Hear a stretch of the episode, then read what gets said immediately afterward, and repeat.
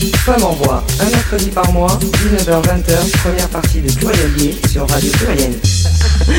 bonjour à toutes et à tous, euh, bonjour chère auditrice, chers auditeurs. Alors je suis très très très contente de retrouver tout le monde. Salut les filles, salut Doc Hélène. Salut, tout le monde. Salut Sœur Cécile, salut euh, Macris. Comment allez-vous les filles? Ça fait un moment qu'on ne s'est pas vues.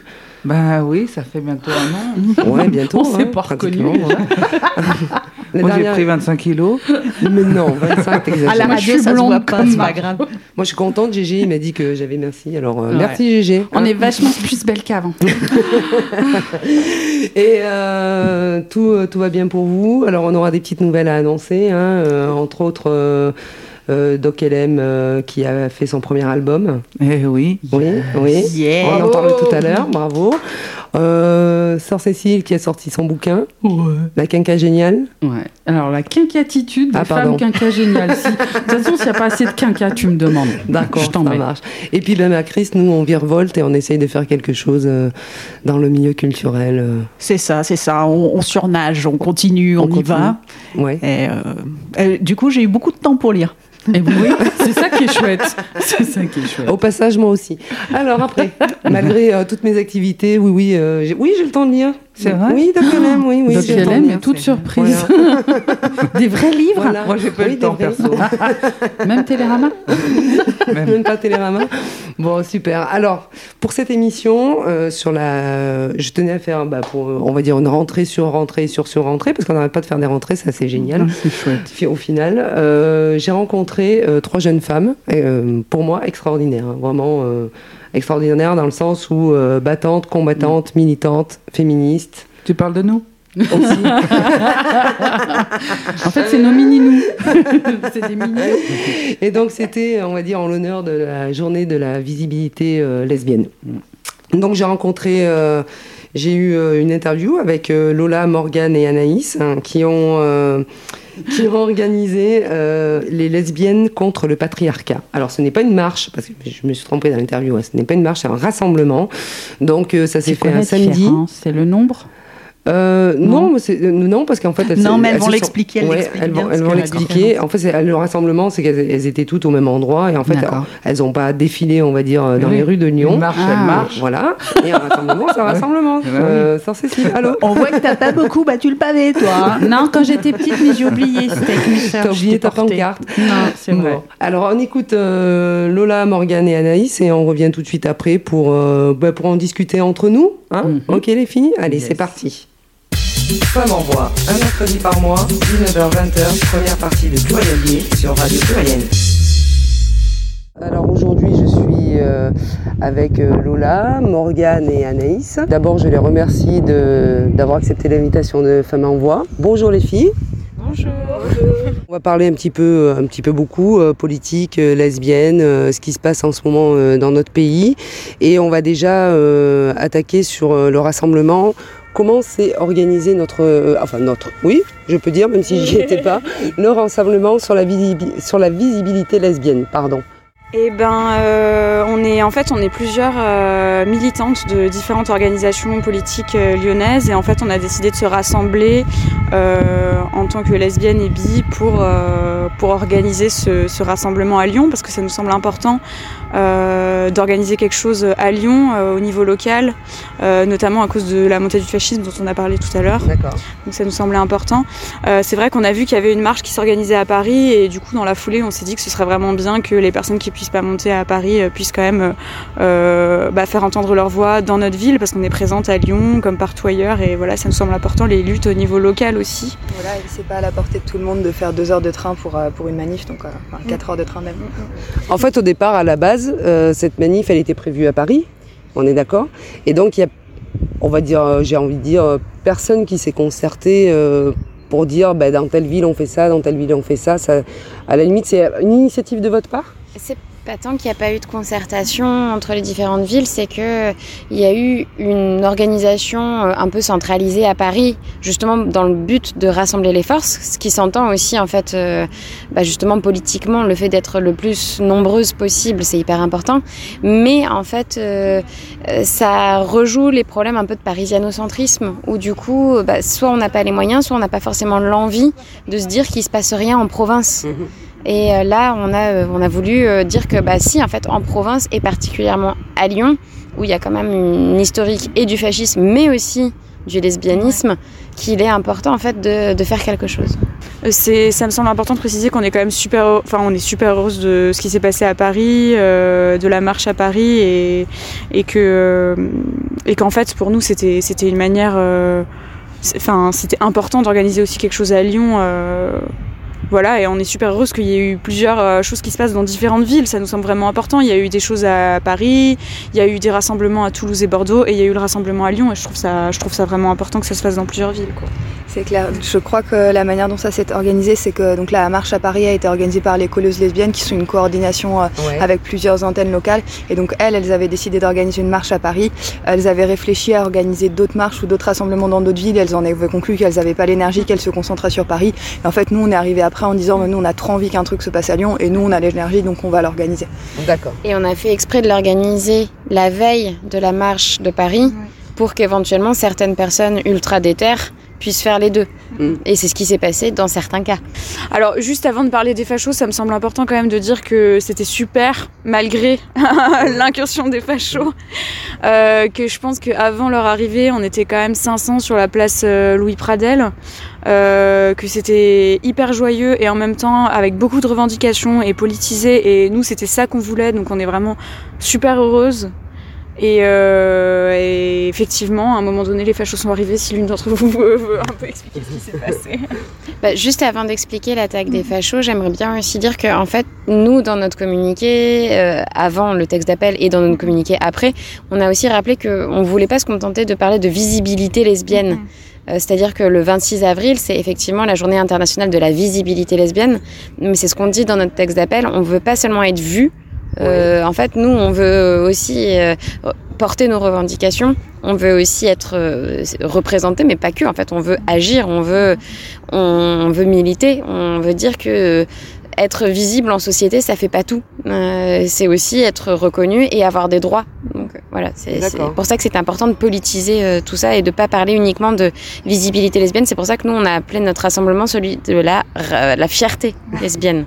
Pour vous, la représentation de la visibilité lesbienne, tu en as un petit peu, euh, parlé, un petit peu dit là.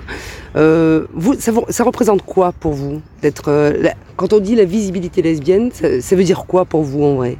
Bah, moi, par exemple, les, les, lesbiennes étaient tellement bien cachées ces dernières années que j'ai mis 15 ans à les trouver. Donc, euh, la visibilité, c'est ça aussi. C'est ouais.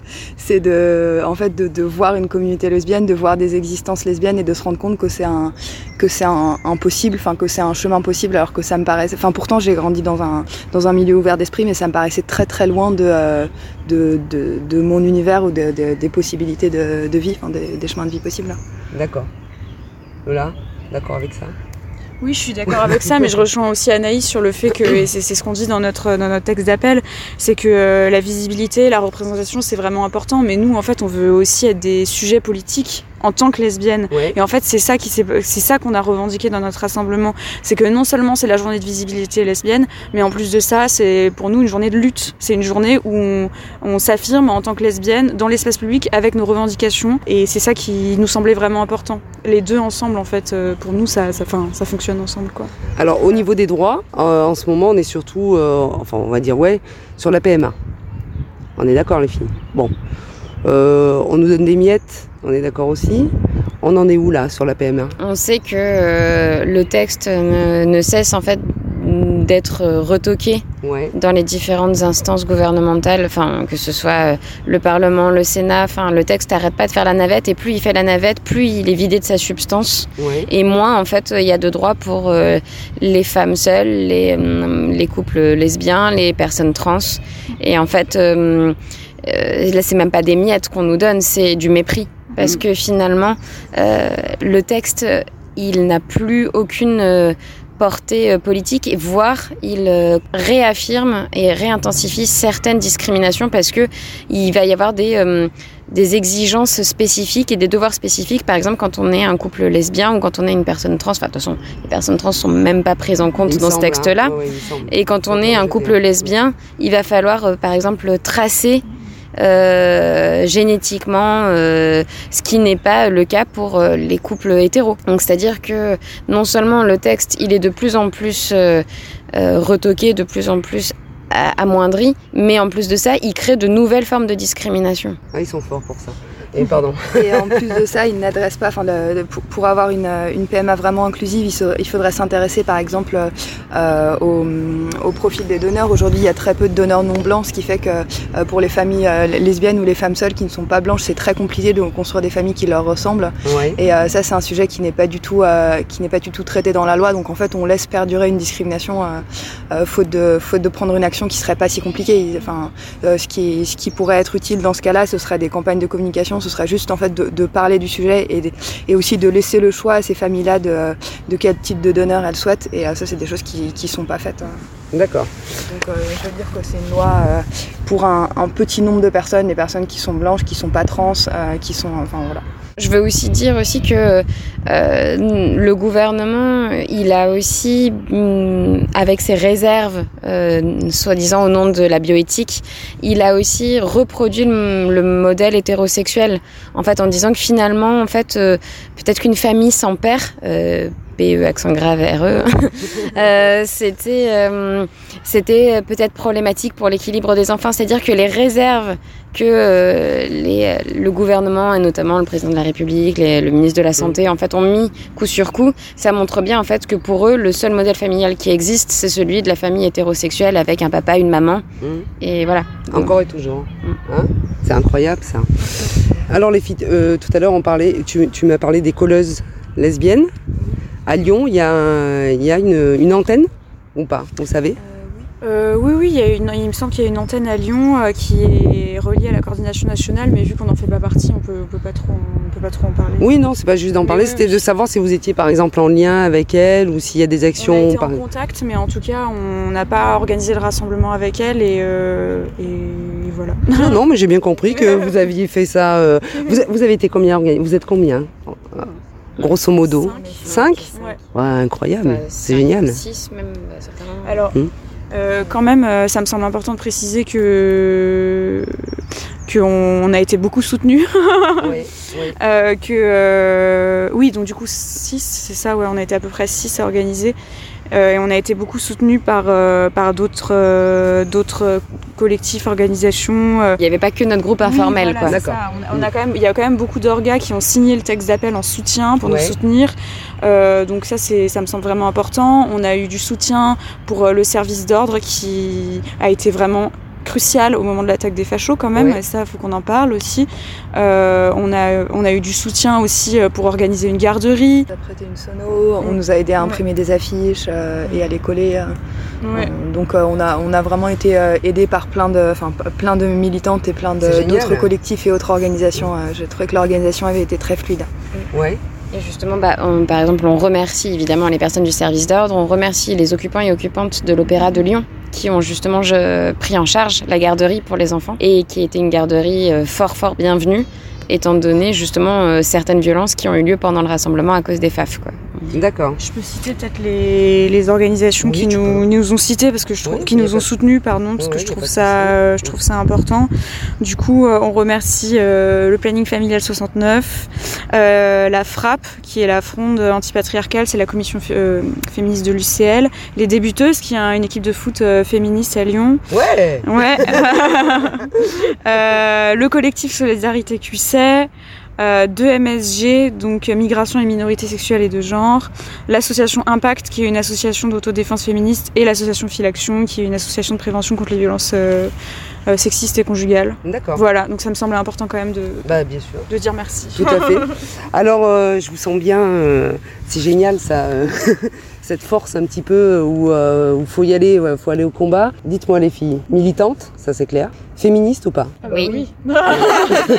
sans aucun doute. Le mot d'ordre, c'est quand même lesbienne contre le patriarcat, ça me semble, ça me semble évident. Et d'ailleurs, le rassemblement a été aussi organisé pour euh, insister sur le fait que les lesbiennes ont toujours été, toujours été présentes dans les mouvements féministes et, euh, et euh, et que pour nous justement ce rassemblement c'était une manière d'affirmer ça et de dire qu'on était qu'on a toujours été là euh, dans, dans, les luttes antipatriarcales, qu'on sera toujours là et qu'on a une place importante dans ces luttes-là. Et c'était aussi une occasion de faire entendre nos voix cette fois parce que, enfin voilà, ça nous semblait important.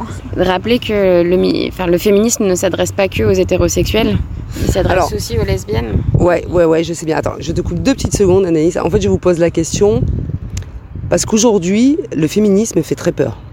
Il faisait peur déjà à l'époque, mais quand aujourd'hui on dit qu'une personne est féministe, vous n'avez pas ce sentiment que ça fait hyper peur quand même?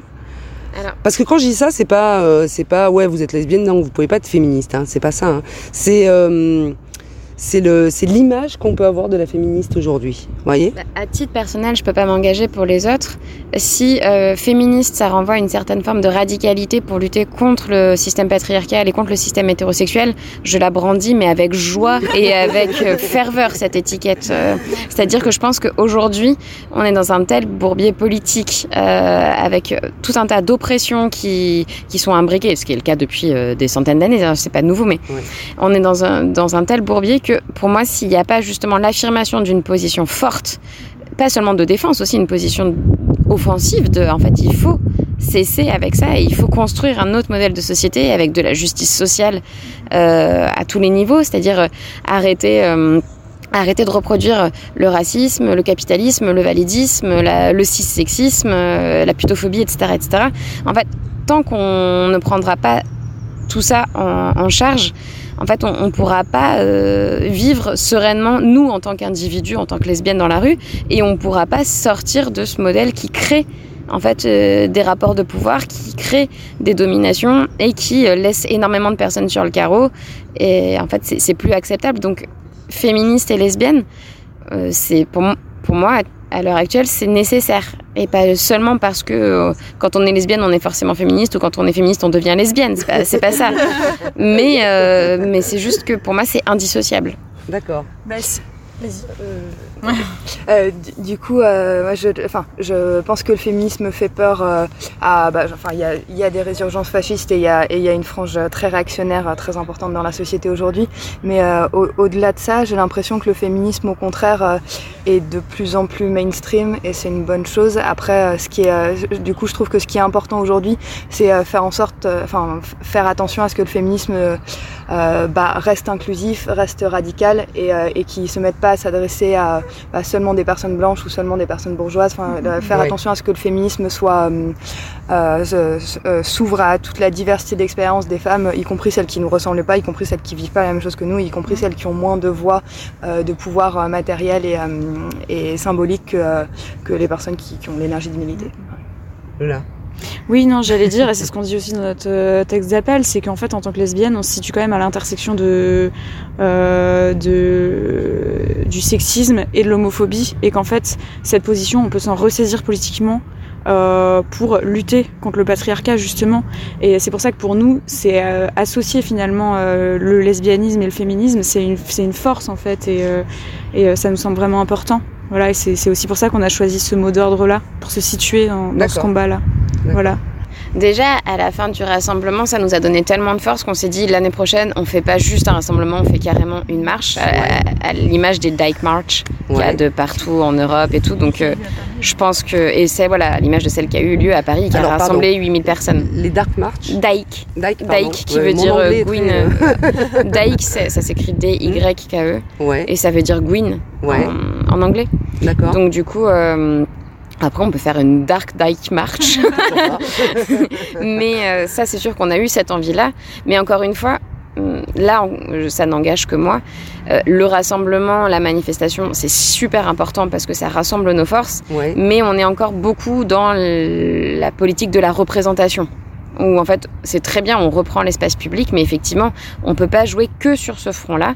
Et par exemple, bah, nous dans les projets qui nous animent en tant que collectif informel aujourd'hui, en tout cas en, tant que euh, lesbiennes qui avons euh, décidé de politiser notre lesbianisme, on a aussi envie de se réapproprier une mémoire euh, collective des archives lesbiennes en fait dont on ne parle pas. Enfin, ça peut être des, des archives artistiques, ça peut être des archives politiques, enfin voilà, parce qu'il y a plein de choses qui ont été faites par et pour les lesbiennes et juste ça peut être très important de, se les, de les reconquérir. Et après, ça peut être euh, réfléchir à justement quelle est la force politique du lesbianisme dans les mouvements féministes ou, ou dans les mouvements anticapitalistes. Euh, voilà, et euh, ça, pour le coup, je pense que ça se, ça se construit un peu plus à long terme et en réfléchissant un peu plus largement. Et, euh, et, là, ça peut prendre plein de formes différentes. C'est vrai que cette, cette, question de la mémoire, ça nous semble vraiment important. On a beaucoup entendu dans les médias que c'était la première marche qui avait lieu à Paris, alors qu'en fait, c'est pas le cas. Il y en a eu une dans les années 70, j'ai plus l'année exacte. 79, ouais, c'est ça. Euh, et puis il y en a même une en 2003 quand même. Oublier ça, c'est aussi la preuve que notre mémoire, on, l'oublie. Et en fait, euh, il faut, en fait, je pense que c'est vraiment important de s'en ressaisir pour s'inscrire dans, dans, une continuité. Euh. et d'ailleurs, et pour nous, c'est aussi très important de se ressaisir de cette mémoire au niveau local. À Lyon, il y a quand même eu des groupes de lesbiennes dans les années 70-80.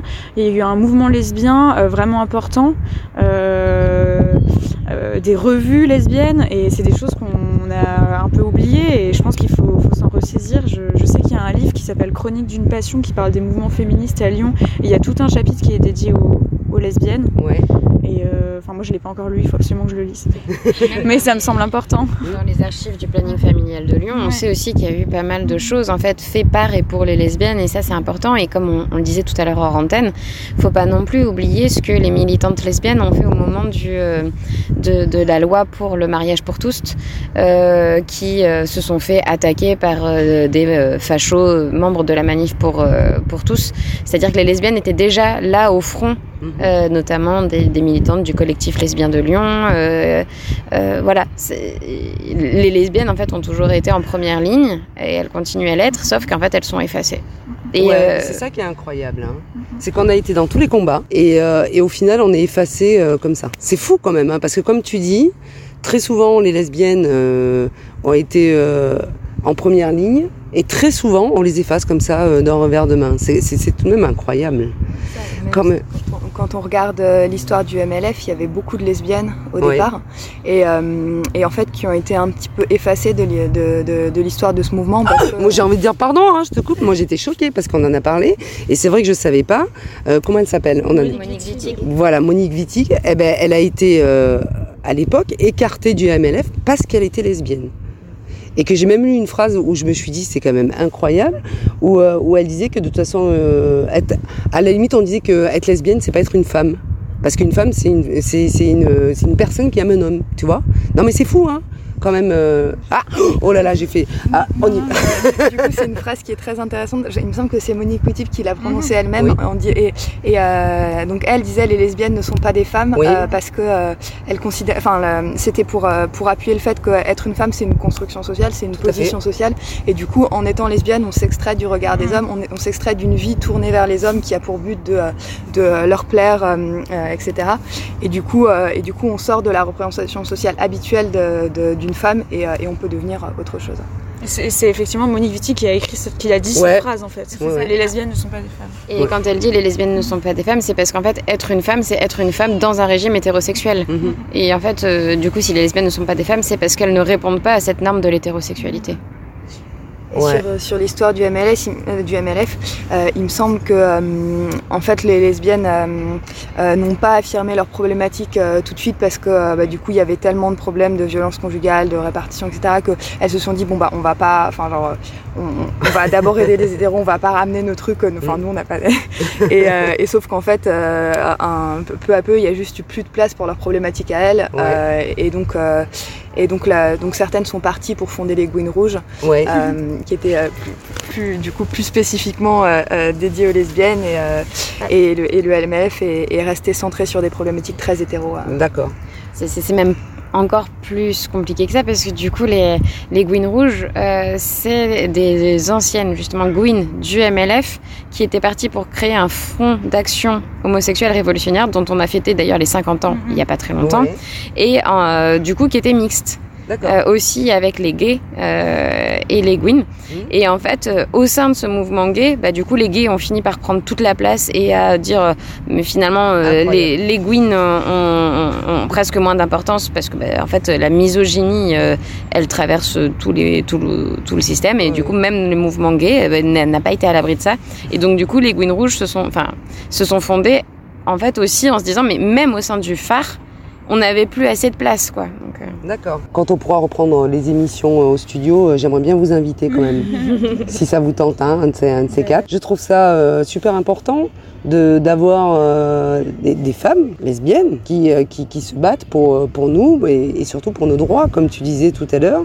Et, euh, et, je peux vous assurer que c'est extrêmement rare que des personnes veuillent s'exprimer, ne serait-ce qu'à l'antenne, même sans être vues. Des conséquences de la lesbophobie, en fait. Je pense que. Entre autres. Euh, oui. C'est ça. En fait, s'affirmer comme lesbienne, c'est prendre des risques aujourd'hui. Oui. Donc, beaucoup. Comme l'a prouvé d'ailleurs le rassemblement. Je pense qu'on peut en parler rapidement, mais c'est vrai que que euh, l'attaque de fascistes euh, qui a été euh, repoussée, elle est quand même le signe qu'il y a un gros problème aujourd'hui dans, dans, cette ville dans les, contre les mouvements féministes, contre les mouvements LGBT, parce que c'est pas la première attaque du tout hein, ces derniers mhm. mois, et que voilà, se rassembler en tant que lesbienne, en fait, ben finalement, c'est presque un, c'est, un danger quoi. Pour le coup, c'est ce qui c'est ce qu'a prouvé en fait cette attaque de facho euh, ce samedi. Euh, bon, heureusement, ça s'est euh, bien passé et on a vraiment résisté et, c'était un beau moment aussi de résistance collective, vraiment, et ça c'est important de le dire. Mais enfin, ça me semble important de revenir là-dessus que à Lyon, c'est important de lutter en tant que féministe, en tant que lesbienne, en tant qu'LGBT. voilà. Oui, parce que moi j'ai envie de dire, alors euh, Doucet, euh, notre chère maire de Lyon, euh, soutient a soutenu. Non, mais c'est vrai, au lendemain de ça, il dit oui, je donne tout mon soutien aux LGBT, etc. etc. Et donc, moi, j'ai partagé, j'ai partagé votre, enfin, alors pas le communiqué, mais j'avais partagé le rassemblement en disant, euh, quand le lendemain il y avait eu les photos, etc., en disant qu'il y avait eu les fascistes et tout et tout, en disant, ok, soutenir c'est bien, mais quand est-ce qu'on agit quoi? Bah, Voilà, en fait, c'est ce qu'on a, ce qu'on a envie de répondre, parce qu'en fait, merci, merci euh, pour ce tweet, euh, d'accord, mais en fait, où sont les fascistes? Ils ont, ils ont pu se réunir tranquillement sur les quais de Saône, ils ont pu arriver à 50, ils ont pu repartir. Alors on nous a dit qu'on les suivait sur des caméras de surveillance, mais qu'est-ce qui s'est passé après? Rien du tout. Ils se promenaient sur la presqu'île. Euh, ils, menaçaient, les, enfin ils étaient là en menace pour les gens qui quittaient le rassemblement. Enfin franchement c'est quand même euh, scandaleux. Euh, c'est ce qui s'est passé aussi quand ils ont attaqué la Plume Noire il y a un mois. C'est ce qui s'est passé. Enfin en fait, il y a une impunité mmh. euh, des groupes fascistes à Lyon et malgré, malgré la dissolution de génération identitaire, quand même, euh, euh, ils peuvent continuer de se réunir tranquillement et pour nous, c'est quelque chose qui est absolument scandaleux et qu'on dénonce, c'est sûr, vraiment. Parce que concrètement, aujourd'hui, le fait que plusieurs centaines de personnes se rassemblent pour, bah, pour partager des revendications féministes et lesbiennes, le résultat, c'est que 50 personnes arrivent avec des barres de fer. c'est pas, pas un climat, c'est pas un climat qu'on souhaite à Lyon. Donc, euh, monsieur le maire, euh, un peu d'action nous ferait pas de mal. Anaïs, petit mot de la fin. Eh ben, le petit mot de la fin, c'est que pour nous, euh, il s'agit de repolitiser en fait la question du lesbianisme pour montrer en fait que l'hétérosexualité, elle n'est pas si évidente que ça qu'en fait aujourd'hui on prétend que c'est la norme, sauf que cette hétérosexualité obligatoire, eh ben, elle a énormément de conséquences en termes d'exclusion, en termes de discrimination, en termes de prise de risque qu'on prend à s'affirmer en fait en dehors de ce régime-là. Et donc du coup, euh, le fait de politiser euh, cette expérience du lesbianisme, c'est en fait aller beaucoup plus loin que juste revendiquer euh, nos identités. C'est pour ça qu'on ne parle pas que de, visibilité. Et je pense que c'est important de faire ça en collectif, en groupe, et que bah, nous, on l'a, on l'a perçu. En fait, euh, ça nous a donné énormément de force d'organiser ça ensemble et de continuer en fait à envisager euh, la lutte ensemble. Pour le mot de la fin, qu'est-ce que tu as envie de dire euh, bah, Du coup, j'ai, surtout envie d'appuyer Anaïs sur le fait que l'hétérosexualité n'est pas la seule manière d'organiser sa vie et que non seulement ça, ça, crée beaucoup d'exclusion de, de, bah, de laisser cette norme exister, mais que ça nous coupe aussi de beaucoup de, beaucoup de joie et beaucoup de découvertes et, et, de, et de beaucoup de bonheur. Donc euh, j'espère que que la, lutte pour nos droits et, la lutte pour notre existence, ça nous permettra à, plus de personnes de, de, se découvrir une existence plus, plus large et plus libre. Et moi, pour terminer, j'ai envie de me réjouir parce que je trouve qu'il y a un vrai mouvement lesbien qui est en train d'émerger quand même globalement en France, j'ai l'impression. j'ai envie de dire bravo les lesbiennes pour cette superbe marche à Paris qui a réuni 10 euh, 000 personnes. Euh, enfin, bravo à tous les rassemblements qui ont eu lieu euh, dans les autres villes. L'année prochaine, je pense que ça va être encore plus énorme et j'ai vraiment hâte. Et, j'ai hâte que ce mouvement-là se construise et se pérennise et, qu'on puisse lutter ensemble en tant que lesbiennes. voilà. Ah bah, super les filles, merci. Merci d'avoir accepté notre invitation. Et puis, bah, tout vite alors. Belle fin de journée à vous. Merci. Femme en voix, un mercredi par mois, 19h-20h, première partie de Pluriel sur Radio Pluriel. Et voilà, on est de retour euh, sur notre émission euh, Femme en voix. Donc euh, on a on a écouté notre interview avec Lola, Morgane et Anaïs. Alors les filles, qu'est-ce que qu'est-ce qui vous a un petit peu Oula, Doc LM. Euh. Il y a de la buée sur les lunettes. Est-ce que, ça, vous parle tout ça? Moi, je les ai trouvés bien, euh, on va dire bien, euh, bien dedans, bien à fond. Enfin, moi, c'est leur jeunesse hein, qui m'a vachement touchée.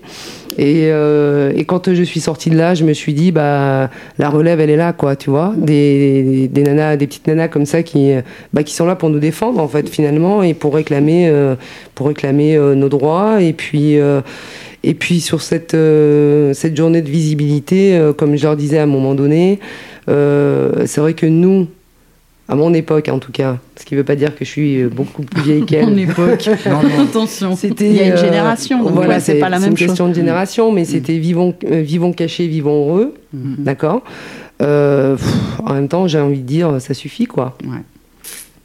Les filles, on y va, c'est parti. Attention, Doc. On te regarde Tu t'as remarqué la pression. Alors moi, j'ai, euh, elle parlait des, des colleuses euh, justement, et, euh, ce collectif. Oui. Qu'elles sont en partenariat avec.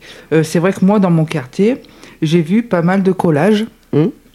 Alors, je, je, je dis pas, j'ai été un petit peu choquée de ce que j'ai lu sur les murs. justement, elles ont repris ta phrase en disant vivons euh, heureuses, vivons lesbiennes. Ouais. Donc ils ont euh, transformé un petit peu le, le dicton. Euh, alors voir ça en gros dans Vèze, euh, je m'y attendais pas. Euh, hmm. ouais. J'ai pas compris. Mais c'est le but. Le but, c'est de faire des phrases choc. Mais le but, c'est de, c'est de réveiller, qu'on soit pour ou contre. Le but, c'est de se dire, il se passe un truc. Euh, oui, c'est d'interpeller. Oui, c'est Voilà, j'ai été interpellée. Ah que tu sois concerné ou pas. Oui, oui à Villeurbanne. Et donc, du coup, c'est vrai que ça m'a interpellée parce que qu'est-ce que j'ai fait quand j'ai vu tous ces collages? Parce qu'il y en avait plusieurs. Il y avait aussi... T'as fait des gros tags. qu'est-ce que j'ai fait? Ben, Je suis allée sur Internet voir euh, qu'est-ce qui se passe. Mm, mm. Ouais. Donc, c'est ça marche, hein? Bah oui, ça, marche. Alors, je sais, je sais pas si elles, euh, si elles disent qu'elles sont en partenariat avec les colleuses, mais je sais mm. qu'il y a des échanges entre elles, mm-hmm. tout ça et tout. Donc, c'est vraiment, on va dire, euh, deux structures euh, à part. On en a un petit peu parlé, oui, dans l'interview. Mais c'est vrai que les colleuses lesbiennes, moi, je les ai vues débarquer. Enfin, au départ, c'était les colleuses on va dire euh, féministes, les femmes euh, qui dénonçaient euh, que lesbiennes. Oui oui oui. Non, alors au départ c'est des féministes. Ouais, mais au départ, au départ départ, on voyait beaucoup les colleuses qui dénonçaient tout ce qui était le patriarcat, le patriarcat, les viols, le patriarcat. Et d'un coup, moi aussi, j'ai vu apparaître les colleuses avec les. Bon, je vais les appeler, hein, pardon si c'est pas ça, mais les colleuses lesbiennes. Oui, c'est hein, vrai que Pour justement, comme tu dis, Chris, pour interpeller pour interpeller tout ça. Au départ, c'était mm. sur les féminicides surtout. Oui, ça, féminicide, tout à fait. Ouais, ouais. ouais que, les collages se faisaient. Voilà, le machisme tue. Euh, là, on en a un oui, à Villeurbanne, juste à côté de chez moi. Il y a quelqu'un, il y a, j'imagine, un homme, hein, parce que j'espère qu'une femme n'est pas assez gourdasse pour euh, rayer, euh, qui a rayé le tu. Mm. oui, j'ai envie d'écrire, bah, tu viens de le prouver, connard, quoi. Mais, donc, du coup, c'est vrai que ça, ça sollicite mm. tout de suite une réaction. Moi, mes enfants, mm. ils rentrent de l'école, ma fille, elle a 15 ans, elle me dit, il y avait un, un des textes qui avait marqué attention, c'est très sensible parce qu'il était plus petit, il expliquait à une jeune fille comment elle avait été violée. Euh, et c'était donc du coup tout le mur et puis le petit pavé en A4 en tout petit pour éviter que n'importe qui voit des choses choquantes. Et elles avaient marqué attention choquant. Ah oui. Ma fille a voulu le lire, elle l'a lu, elle a remonté, elle m'a dit mais c'est horrible. Je fais, mais regarde Internet, on en parle. Elle me dit non, pas avec ces détails-là. Mm.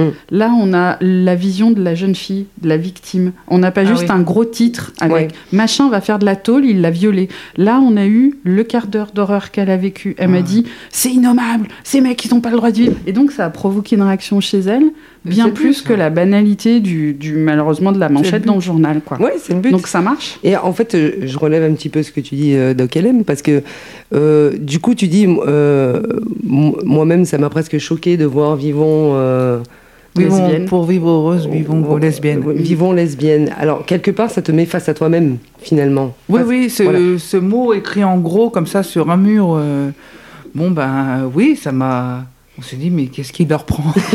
Qu'est-ce qui se passe? Après, moi, tous les matins, je, de- je passe devant un collage où c'est marqué euh, N-I-Q-U-E, Mhm. le patriarcat. Alors, euh, tous les matins, donc moi, je suis allée voir... Non, mais sincèrement, Ouais. je suis allée voir la Ouais, ouais. définition du, parti, euh, Du patriarcat. Des- Ouais. Exactement ce que ça voulait dire. Parce que tu l'as noté aussi Ouais, bah, ouais, ouais, Elle en a fait parce que j'ai l'impression que c'est un, nouveau mot. Quoi, on l'utilise beaucoup en ce moment. Oui, Mm, très, mm. c'est vrai. C'est Ouais. vrai. Bah, c'est pas un nouveau mot, mais c'est oui. pas un non, nouveau non. mot, mais il ressort. et Il ressort alors que ça date du néolithique. Hein. Oui, Oui, oui, oui, oui, oui. Les Mais moi, personnellement, je l'avais jamais utilisé ce mot. Ah, ouais. Mais Après, ça Moi, je trouve que c'est ce qui est formidable avec ce- ces, ces jeunes femmes-là, c'est qu'elles ont. euh, elles- le- leur combat n'est pas basé sur rien. Elles ont vraiment une culture de ce qui s'est passé avant, Oui. de ce que des, des luttes féministes au fur et à mesure du temps. Mm. Euh, et d'ailleurs, elles disent cette phrase que je trouve vraiment euh, super. Elles disent, euh, de toute façon, pour nous, aujourd'hui, on peut pas être lesbienne sans être féministe. Oui. Oui. À un moment, elles disent Oui, ça. elle se positionne. Elles ouais, se. Ouais. Alors évidemment que si, on peut être lesbienne sans être féministe, Oui. mais, euh, mais leur position à elles, je la trouve vraiment Mm. intéressante. Mm, mm. Et euh, c'est sûrement d'ailleurs pour ça qu'elle euh, qu'elle suscite euh, de la haine, hein, parce qu'il n'y a pas d'autres mots de la part de groupes de groupes d'extrême droite. euh, Oui. Et, et- et voilà, et c'est courageux et c'est important. Et euh, Ouais, moi je les trouve très courageuses parce qu'elles sont quand même relativement assez jeunes et quand même elles ont réussi à organiser, euh, elles ont réussi à organiser cette, euh, ce rassemblement. Je vais y arriver, hein, marche rassemblement, c'est incroyable. L'année Oui. prochaine, c'est la marche. Ouais, hein. l'année prochaine c'est la marche. Et on marche alors. Mais, euh, Et on va marcher. En plus, elles ont décidé de faire ça. Bon, c'est bien, hein, euh, une journée avant euh, Paris, donc euh, du coup, ça a quand même rassemblé euh, du monde, parce que comme elles disent, c'est pas tout le monde qui peut monter à Paris Mm. sur une journée. Et non, moi, j'ai trouvé hyper, ouais, hyper courageuse. Quoi, Par que- contre, est-ce qu'il y a Oui. eu des suites? C'est-à-dire, est-ce qu'elles ont été entendues? Est-ce que le gouvernement est au courant? Est-ce qu'est-ce qu'ils comptent faire? Est-ce qu'ils ont entendu? C'est ça. Alors le gouvernement, Le but, je ne sais ça. pas, mais en tout cas, là, à un moment donné, on, on- on en discutait là toutes, toutes les quatre, et euh, par rapport à ce qui s'est passé quand elles ont été attaquées par euh, Les. L'ultra droite. par l'ultra droite, oui, parce que je vais pas dire. Facho. Et, et donc quand, quand elles ont été attaquées, il y a eu euh, Doucet, le maire de Lyon, qui euh, qui a qui a tweeté en disant je soutiens les LGBT. Oui, je l'ai vu son tweet. Euh, Oui, mais enfin bon, c'est euh, ouais, c'est sympathique, c'est très sympathique de sa part. Mais moi, comme j'ai dit, parce que j'ai fait une publication sur Femmes en Voix, j'ai dit oui, soutenir c'est une chose, mais à, à quand des réactions et à quand, à quand Bah, des actions quoi. Ah oui, il, bah, sûr. il, a, il a rien dit derrière. Mais non, il a juste dit je soutiens. Alors c'est bien beau de nous soutenir, mais bon, à un moment donné, je veux dire, si on n'actionne pas, euh, bah, on reste toujours dans le même bourbier. Quoi. Après, il est positionné, mais c'est tout. Bah après, on sait très bien, en plus, on Mm. sait très bien où ils sont, génération identitaire, Bah, on sait sûr, très bien bah, dans quel quartier, et depuis des années. Ça fait des. Et, ouais, ouais, ouais. et- rien ne se fait, mais parce que j'imagine que c'est compliqué, parce que les, les, les, maires, les maires successifs Mm. euh, Oui. voilà, se succèdent et rien ne se passe. Et, euh, Est-ce que c'est les mêmes qui bouge. ont fait la même chose à, à la Gay Pride là il y a Mais ils sont ans sur tous les fronts, ils sont hein. sur C'est tous pas les mêmes Non, Euh, non là, euh, non, alors non, c'est pas les mêmes. Et euh, qu'on soit bien clair que ça soit Ouais, très... non, non, non, non, ça ça n'a rien à voir. Ça n'a rien à voir. ouais. Et euh, non, par contre, c'est les mêmes qui ont attaqué une librairie. oui, la librairie anarchiste. Il y a quelques semaines avant. Ils sont La plus anti-gauche, anti-féministes, anti ils sont anti de beaucoup de choses quand même globalement. Anti, anti. Hein, C'est-à-dire que l'ultra, c'est pas un mot vain chez eux. Hein, c'est Mm. qu'ils ont écrémé quasiment Mais tout. qu'est-ce qu'ils revendiquent? L'extermination de beaucoup de gens, hein, si tu regardes bien. Ils sont, c'est horrible quand. Enfin, moi, je suis allée lire parce que j'aime bien connaître mm. mon ennemi. Euh, depuis le GUD, qui était le premier, euh, les premiers manifestants qui me cassaient la tête quand j'étais à Lyon 2, puisqu'ils étaient à Lyon 1, et ils écoutaient les chants nazis que Le Pen publiait à l'époque, c'était le GUD, nous. Quand on faisait une manif, ils avaient les casques, les battes de baseball, ils allaient taper sur les flics, ils nous les ramenaient, et ils nous tapaient au passage. Euh, le GUD, c'était l'extrême droite étudiante. Ces gens-là, ils étaient anti-femmes, anti-noirs, anti-maghrébins, anti-migrants en général, hein, et surtout anti-VG, anti-lesbiennes. C'est-à-dire qu'ils faisaient un gros pire, anti-juif, bien sûr, un, groupe pire, tu disais, mais ils sont pro quoi À part juste eux-mêmes dans leur petit salon à trois, quoi? Parce que du coup, ils sont pas unifiants. Ils, sont discriminants, ils sont clivants. C'est des paranos. C'est le monde entier contre moi du moment qu'il n'est pas comme moi et comme moi à 100% parce que je suis, ben, comme Hitler, hein, blond aux yeux bleus, pur. ils sont sur quelque chose qui est complètement difficile à tenir. Légalement, biologiquement, psychologiquement, quand tu lis, tu te dis sur quoi ils sont. Mais oui, ils, sont ils font peur parce qu'ils n'ont pas de, structuration euh, mentale ou médicale qui permettent de s'accrocher à quelque chose. C'est n'importe quoi si tu regardes bien. Par contre, c'est de la haine euh, claire. et ça, c'est voilà, le seul truc biologique chez eux, c'est la haine. Alors ça, ils savent très bien le, le diffuser. Mais c'est vrai que dans les tracts ou dans les choses comme ça, je vois pas de, de, clarté politique ou sociétale. C'est un peu un, fourre-tout de haine, finalement. Oui. Voilà.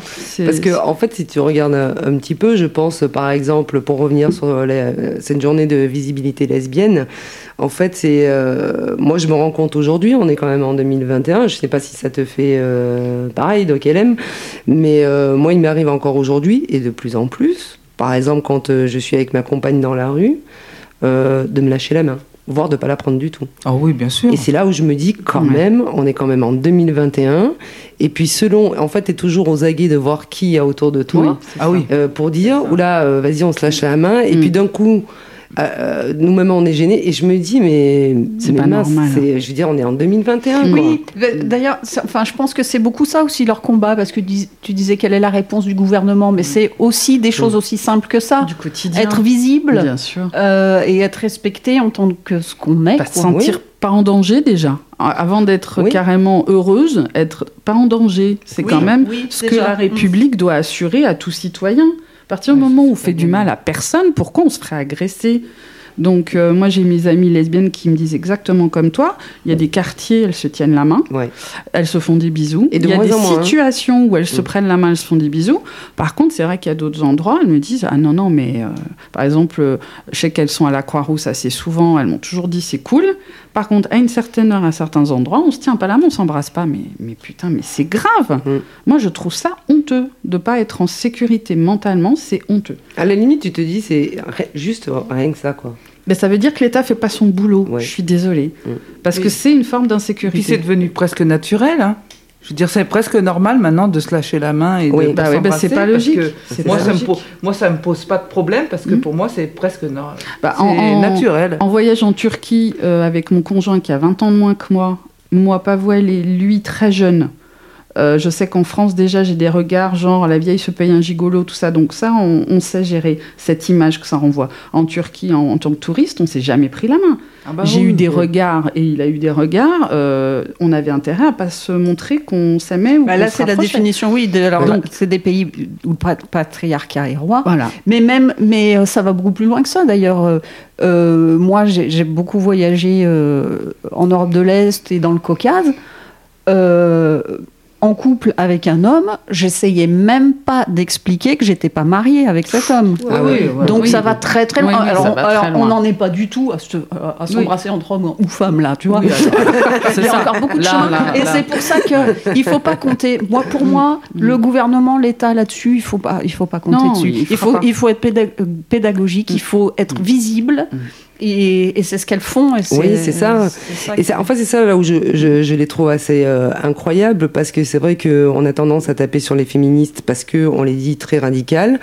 Et on dit, ouais, mais elles sont folles, elles sont ci, elles sont là parce que bon, t'en as qui détestent les hommes et tout ça, machin, naninana. Mais en vrai, dans le fond, quand tu regardes le combat, moi, je trouve que au final, c'est juste une question d'égalité, oui, de droit égalité salariale, mhm. égalité. Parce que quand on dit égalité homme-femme, c'est pas, euh, ça n'a rien à voir avec le corps, le physique et tout ça. C'est juste que bah, une nana par exemple, un truc tout bête, hein, qui a fait des études les mêmes études qu'un gars va être payé moins que le gars. 17% toujours. Voilà, hein, c'est quand même assez incroyable. Oui, oui, ça c'est depuis toujours. en fait, le combat, il est là.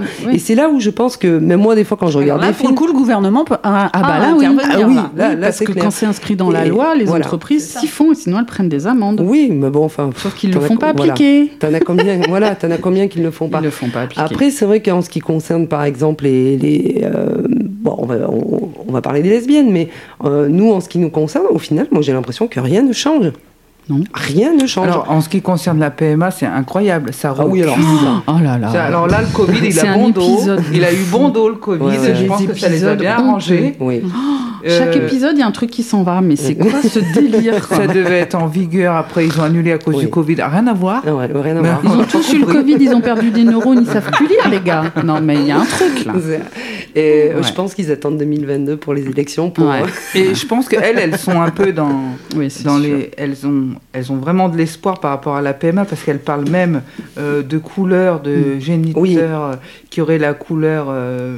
oui, il y a de la discrime à tout. Qui n'est pas blanche. Ben, moi, j'aurais aimé. Alors, euh, pour le coup, excuse-moi, d'OKLM, j'aurais aimé plus approfondir avec euh, Morgane, mais c'est vrai qu'on euh, n'a pas forcément eu le temps. Et d'ailleurs, je les ferai revenir mm. en studio, ouais, pour que vraiment on en discute tout ensemble. Mais mm. c'est vrai que le point qu'elle a soulevé était hyper intéressant au niveau de la, couleur, on va dire, de, de, l'enfant qui pourrait venir. Et c'est vrai que là-dessus, il y a une grosse, grosse discrimination aussi. Mais moi, j'ai envie de dire, elle, elle, elle rêve. Parce qu'on n'en est même pas là. On n'est même pas au choix de la couleur. Oui. C'est-à-dire que là, on en est. Est-ce que ça va euh, se faire ou pas quoi. Ça va se faire? Et puis, dans quelles conditions? Mm. Parce que moi, j'imagine que, disons que ça rentre en vigueur, bam, on a le droit. Donc, il y a combien de lesbiennes qui vont se ruer dans ces banques euh, de sperme? Il va y avoir des listes d'attente de combien de temps? Deux ans? Trois ans? Quoi, je... en, France, les banques de sperme, c'est pas comme euh, en pas Espagne, c'est pas développé. Mm. Je, pense que en fait, pour les hétérosexuels où c'est la PMA est, autorisée, je pense qu'il y a des, spermes de couleur. Quoi, je sais pas, qui pourraient être j'en sais rien. Mais je pense, si, si, forcément, ils doivent avoir ce. Donc, moi, je pense que le problème, il n'est pas là. Après, elle parlait aussi également pour les transsexuels. Mm. Bon, on va pas non C'est un sacré débat, ça aussi. C'est un mm. sacré débat, je veux mm. dire. En fait, moi, mon sentiment, hein, mon sentiment, moi, c'est qu'aujourd'hui, les, les personnes transsexuelles euh, commencent à se battre comme nous il y a des années en arrière en tant que oui, et qu'en fait, le, en fait leur, leur, leur, combat et leur visibilité, reconnaissance, la reconnaissance et tout ça et tout, euh, rien que pour les papiers et tout le tralala, déjà, déjà leur combat commence maintenant et, euh, et c'est bien. D'ailleurs, c'est bien qu'ils ils se, se, défendent par rapport à ça. C'est bien qu'on dit qu'on les voit, qu'on les entende et tout ça. Et j'aspire pour. oui, ils ont 20 ans de retard par rapport. Au... Oui, on va dire ça comme ça. Oui, puis c'est aller à la vitesse de la médecine aussi. Hein. Oui. J'imagine que ça, ça, aide. Et de la loi qui accepte de changer de... les papiers. Donc je pense qu'en fait, par rapport à la PMA, déjà, déjà qu'en tant que lesbienne, on a du mal à, l'obtenir. Et euh, on va dire que la, vision euh, physique tu vois, des, personnes et tout ça et tout, on dit bon, lesbienne, c'est des femmes et tout ça, machin et tout. Mais il va faire rentrer dans la tête de, de, de, certains, de certaines personnes, on va dire, pour pas dire homme ou femme, qu'une personne trans a, autant le droit de, d'avoir un enfant que n'importe quelle personne finalement. Tu bah, vois, quelque part. C'est ce que disait euh, le jeune. Hein, le droit, mais. Sauf, que je veux dire, c'est vrai que je hmm. pense que euh, les personnes trans auront. Euh, ça va être un sacré combat ça va être pour encore aussi. plus compliqué. C'est ça que je veux dire. Tu vois. Et compliqué, très compliqué. Je bah, Déjà, la PMA, c'est chaud pour les lesbiennes, alors pour les transsexuels. Bah, non, mais elles ont bien dit, elles ont raison, que l'image très rétrograde d'un parent et d'un, enfin des parents comme étant forcément des parents hétéros avec des images bien ancrées de il faut un papa et une maman.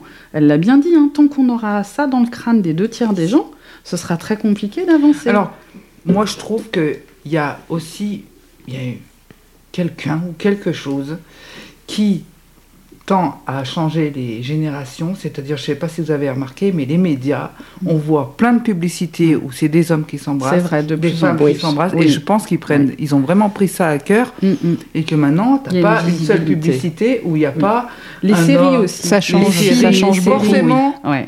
Ça évolue, c'est bien. Regarde Netflix, euh, maintenant ma fille me dit Maman, il y a des lesbiennes, il y a des gays garçons, et euh, il y a des stars trans maintenant qui sont des gens politiques à aux États-Unis. On, on, disait c'est la grande mode de, de, mettre une lesbienne. Alors après, on va tomber dans les quotas. Il ne faut pas que ce soit un quota non plus. Oui, il ne faut pas se leurrer non Oui, c'est des, effets, des effets de société aussi, parce qu'une époque, c'était des couples mixtes. Mm. On voyait des couples mixtes, et là, par contre, on n'en voit quasiment plus. et maintenant, c'est quand même une visibilité. C'est pas Oui, oui, oui, c'est bien, c'est bien. Oui, même si c'est un quota. C'est pour faire changer les mentalités. et puis, on va pas se mentir, les générations là qui sont qui n'ont pas l'habitude de voir deux hommes ou deux femmes mm. ensemble et que pour eux c'est inconcevable, ces gens-là, entre guillemets, excusez-moi, mais ils vont mourir. Donc ah bah, la génération qui arrive, non mais pourquoi elle a un petit sachet Covid pour ces gens-là Tiens, mange, c'est du sucre. Non mais les générations vont, vont changer. Après c'est nous qui allons devenir les vieux. Et nous, on est vachement plus tolérants que nos grands-parents. Mais c'est pour ah ça, bah elles, ont, elles ont 20 ans de moins que nous et elles rêvent, elles rêvent, à, voilà, elles rêvent sur d'autres choses. sur, euh, elles en sont à la couleur de peau, comme tu disais, de, l'adopter du, du, futur, euh, du futur euh, bébé. donc, donc c'est bien. Mm. Il faut qu'elles rêvent loin. On va dire que le combat s'élargit. C'est ça. Voilà. Oui, et puis moi, je pense que le gouvernement, ils ont ce qui, le, ce qui fait peur dans la PMA, c'est que ça amène à la GPA. Oui, c'est forcément la question va se Et la GPA, donc ça, ce serait pour les, les, hommes homosexuels. Mm, mm, mm. Et donc, du coup, là, ça pose un gros, gros problème d'éthique. Là, Ça, c'est encore autre chose. C'est encore autre chose. Et c'est pour ça que ça, la PMA freine, est freinée, parce qu'après, forcément, il y a la GPA qui va arriver derrière. Ouais, ça, Obligé. Bah, Pourquoi les femmes, elles pourraient avoir des enfants et pas les couples d'hommes ouais, En même temps, tu regardes avec l'argent hein, dans le monde t'es riche, tu fais ce que tu veux. bien sûr. Oui, mais pas tout le monde est riche. Donc, euh, donc, donc non, mais non, mais justement, c'est ça qui est horrible. Mm. C'est que là, on parle de choses qui doivent être accessibles à tous et à toutes dans des pays qui doivent lutter pour évoluer vers la modernité, la sécurisation, qui est justement pas cette injustice-là. Mais à côté, on sait très bien qu'au marché noir, les milliardaires gays, ils font ce qu'ils veulent, comme les milliardaires hétéros. et c'est pas normal. Moi, j'ai des bah, copains qui sont partis au Canada. voilà, mais il faut des sous, deux fois parce qu'ils ont payé le voyage. Il faut ils en ont eu trois parce qu'il y a eu des jumeaux. bon, bah, tous. Mais c'est vrai que ça s'est fait. Et là, tu changes ta voiture. C'est ça.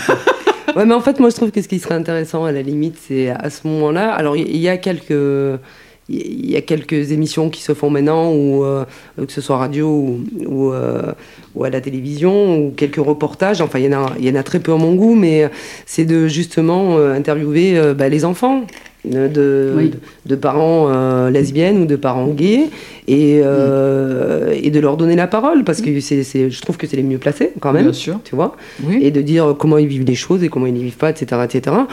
Après, moi, je pense c'est que vrai si qu'il n'y vraiment... a, pas, il y a pas Il y a très peu d'études Oui, il y a très peu d'études, il y a très peu d'émissions et j'ai même envie de dire que tout le monde se voit la, face parce que si mm. on, avait des vraies statistiques sur le nombre d'enfants qui sont issus de parents homo, euh, homoparentaux, enfin, mm. Dire, euh, je pense que la, plupart des gens là qui sont au Parlement, ils tomberaient vite de leur chef, quoi. si on les compare avec les enfants maltraités issus de familles hétéro euh, formidables qui les tabassent ou les congèlent, déjà rien que ça, j'aimerais bien qu'on, mm. effectivement, ça pourrait être drôle. Non, mais c'est ça. Enfin, je, veux dire, une série. Ouais, voilà. Enfin, je veux dire, c'est quand même assez incroyable parce que on se cache, on se voile quand même vachement la face. On montre pas euh, ce qui marche. On l'explique pas, on l'argumente pas. Parce qu'on parle à leur place finalement en disant oui, aura pas l'image du père ou oui, aura pas l'image de la mère.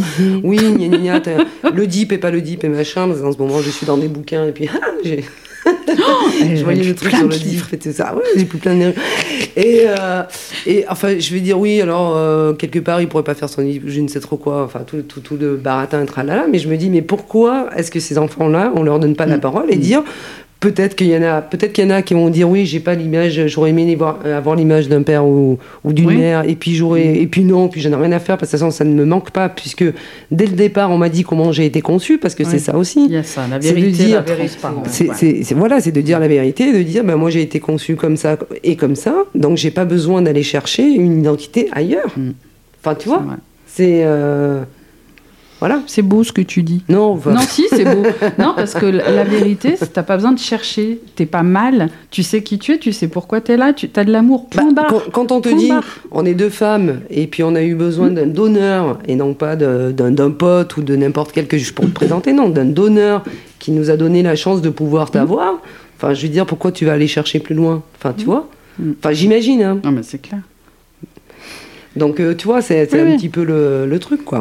Mais c'est très intéressant. Euh, euh, moi, je ferais, bien revenir les filles parce que je pense qu'on a beaucoup à dire, à, parler, à discuter. En, elles, sont, elles sont vraiment intéressantes.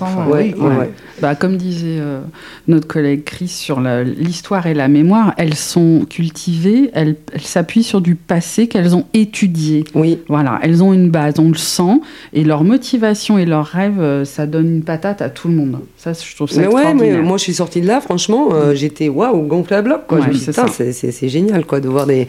la jeunesse comme ça qui se, qui se rebelle. C'est bien, c'est bien. Bravo les filles. Voilà, moi j'ai envie de dire bravo les filles. Euh, alors, euh, ben, les filles, la première heure est quasi passée, mais c'est incroyable, ça passe hyper vite. Hein ah oui, c'est le bonheur de se retrouver. C'est ça. Elle m'a ôté les mots de la bouche. Alors, juste avant de, de, passer sur la transition de la deuxième heure, eh ben, euh, on va découvrir le premier single de. Attends, laisse-moi. Euh, March Kuken. March Kuken. March Kuken. Ouais, t'as vu, je parle mieux allemand qu'anglais, c'est incroyable. voilà, mon nom de scène, March Kuken. Euh, Kuken, pourquoi Kuken Eh bien parce que je ressemble à un poussin, et ça veut dire poussin en allemand, tout simplement. oui, c'est arrivé en jaune aujourd'hui. J'ai ouvert la page, j'ai fait salut poussin. et euh, donc, ouais, mais ça fait longtemps, longtemps que tu avais envie de. Je sais que ça fait un moment que tu t'essayes de, enfin, de faire ton album, de travailler dessus. Oui, oui, donc euh, du coup, bon, bah, comme j'ai eu le Covid, j'ai eu un petit moment où j'ai eu un peu de temps. Autrement, j'ai travaillé tout le reste. et donc, du coup, voilà, je me suis lancée. En, comme on peut plus mixer, on peut plus aller au concert, on peut mm. plus, on peut plus mm. rien faire, on peut plus voyager, ben, je me suis mis euh, dans mon studio et j'ai créé un album euh, électro. Excellent, combien de titres? 11. Euh, 11 titres. Voilà, pour l'instant, il y en a 4. Donc, vous tapez sur YouTube Marche Kuken. Oui, tu ta chaîne. J'ai ma chaîne mm. YouTube. Et du coup, mon premier titre s'appelle Arabian. Ouais. Donc, c'est en collaboration avec Véronique qui chante en arménien. Ouais. Voilà. J'ai entendu, c'est ça transporte. Hein. Moi j'adore, hein. enfin bon après. Voilà, c'est l'électro un peu arabiane, euh, deep arabiane, euh, mm. posé, hein, c'est pas bourrin du tout. Et puis voilà, les titres, les autres titres suivent. J'ai fait un titre sur le Covid également, Moment, to Silence. Mm. Donc, euh, du coup, les images, donc j'ai fait un clip, hein, les images sont un peu dures, mais en même temps, c'est ce qu'on a vécu. Mhm. Oui. Donc, euh, du coup, voilà, ça a fait un peu de polémique. Euh. Mais c'est bien, c'est bien, ça fait parler. Voilà, ça fait parler. Moment de tout silence, ça veut dire que voilà, on a vécu un moment de silence vraiment dans nos, dans nos vies. Une espèce de parenthèse qu'on voilà. serait bien passé. Pas enchanté, ouais, ça c'est sûr. Ouais, c'est clair. eh bien, on écoute, on écoute March Guken, son premier titre.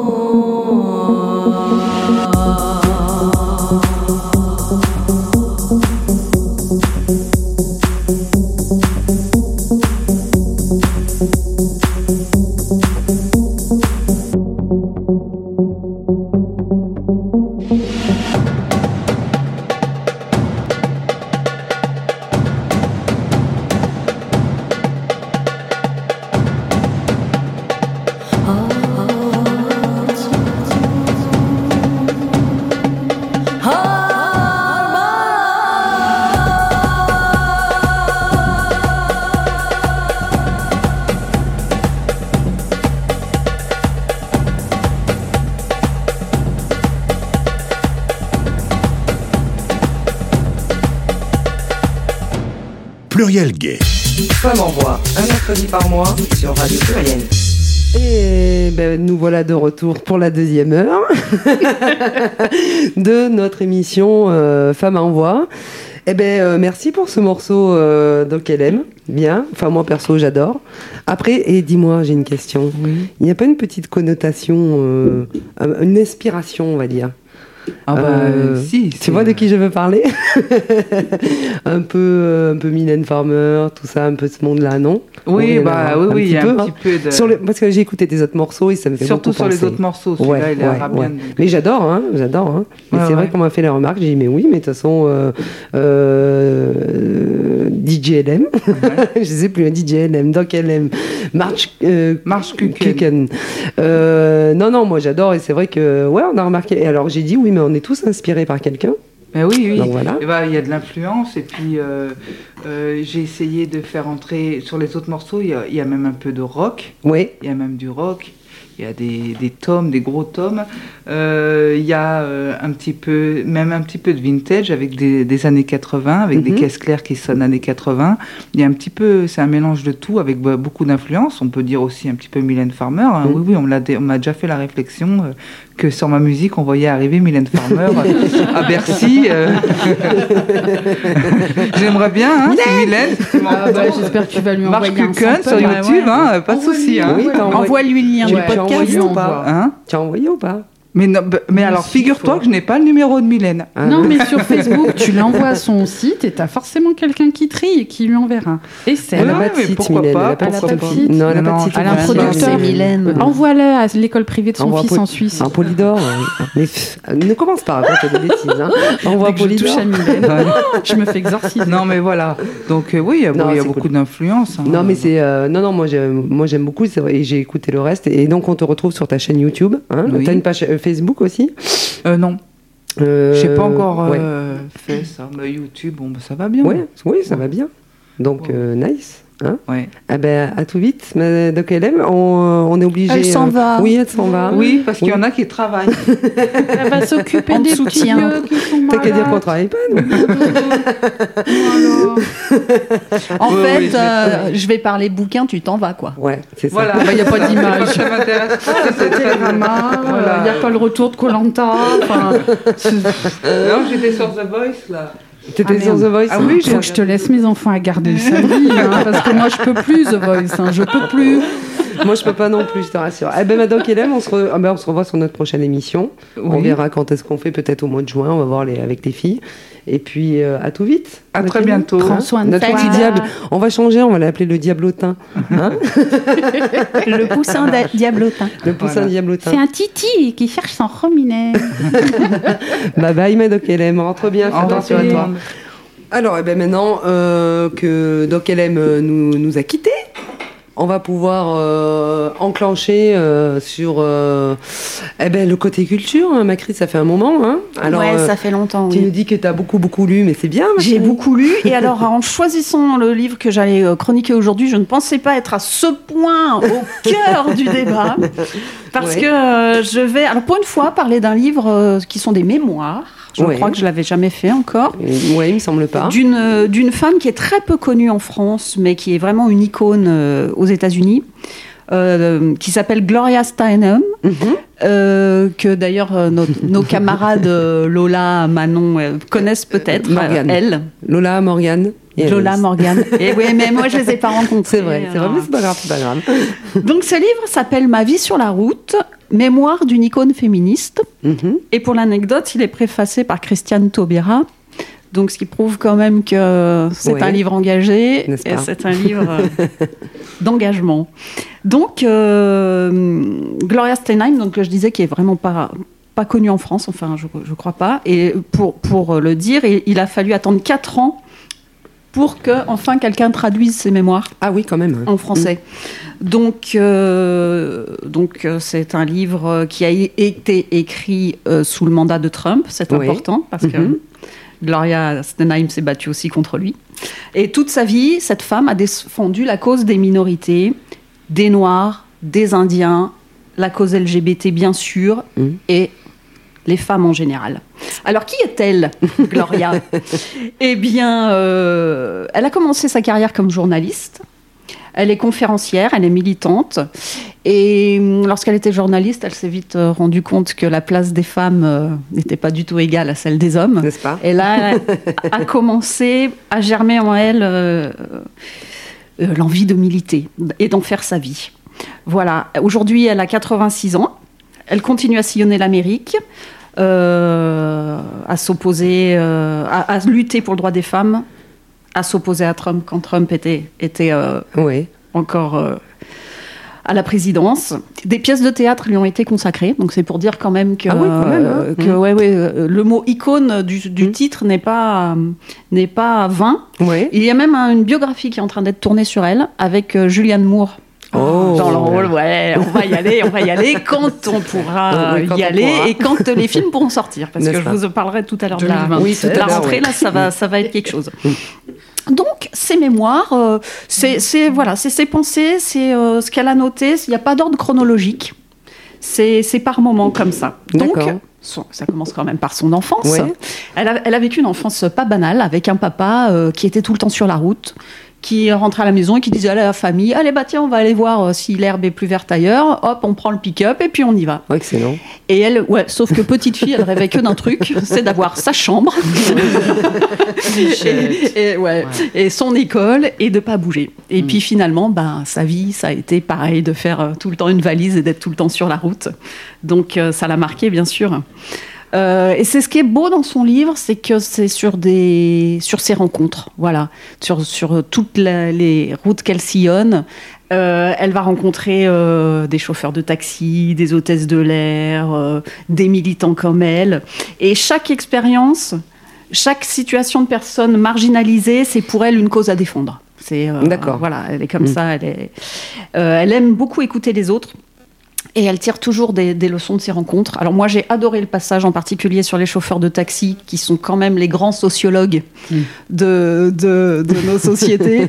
Euh, le monde entier défile dans leur véhicule. Et, euh, c'est pas faux. Et ouais, c'est, vraiment... Mm. Euh, et comme c'est quelqu'un qui sait vraiment écouter, comme elle restitue leurs paroles, c'est vraiment bien. Par exemple, elle cite une chauffeuse de taxi irlandaise exilée aux États-Unis, qui, lors de sa course, lui dit Ma jolie, si les hommes pouvaient tomber enceintes, l'avortement serait un sacrement. Ah ouais, c'est clair. Exemple de petites phrases, jolies phrases qu'on trouve dans le livre et qui sont. Euh, donc, euh, vrai. elle s'est aussi beaucoup investie euh, dans la cause de, de, défense des droits des femmes indiennes. Et c'est la rencontre de ces femmes et l'ouverture de ces femmes au monde qui l'ont aussi inciter à elle prendre le relais, prendre la parole, aller dans les universités. Et, voilà, et on croise toutes ces grandes causes dans le, dans le bouquin, le droit à l'avortement, le mariage pour tous, l'égalité des personnes LGBT. Elle est aussi très très engagée dans les luttes, bien sûr, euh, antiracistes. Mm-hmm. Euh, voilà. Euh, d'ailleurs, le chapitre sur ses amies indiennes est vraiment très beau. Euh, leur rapport au monde est vraiment très très beau. Il y a aussi un passage très intéressant, différent, parce qu'elle s'est euh, engagée auprès de Hillary Clinton lors des primaires. Ah, d'accord. Euh, sur, le, sur le duel Obama-Clinton. Ouais, Donc elle, elle, suit la campagne d'Hillary Clinton et on va découvrir, enfin moi ça m'a fait découvrir cette femme un peu autrement. Mhm. Euh, elle, la montre vraiment comme une femme de conviction. Mhm. Et, euh, et, le couple Clinton, elle montre un couple vraiment uni, vraiment euh, qui marche ensemble quoi. Où, l'égalité là pour le coup, l'égalité des sexes veut dire quelque chose dans, dans, dans ce couple. En tout cas de ce qu'en raconte Gloria Stenheim. Voilà, donc ben, ce livre, on prend la route avec elle. Euh, elle nous raconte ses histoires et puis, puis on y prend beaucoup de plaisir. Mhm. Donc si vous voulez, je vais vous lire un, eh bien, bien sûr. Un court passage. c'est ce que j'attends ouais, c'est qu'elle lise à ma place. Donc, c'est un passage où elle, est, euh, où elle donne une conférence euh, dans une université en Californie. Dans une, dans une université publique en Californie, un auditorium rempli de femmes qui ont repris leurs études sur le tard est animée par une longue et sérieuse discussion au sujet des difficultés qu'elles rencontrent lorsqu'il s'agit de partager les corvées quotidiennes avec leurs compagnons. Ce n'est pas seulement que les hommes rechignent à participer, c'est qu'elles-mêmes, elles se sentent coupables, ne veulent pas passer pour des mégères ou ne savent pas comment diviser le travail, parce que elles ne l'ont jamais vu faire petite fille. L'une d'elles intervient.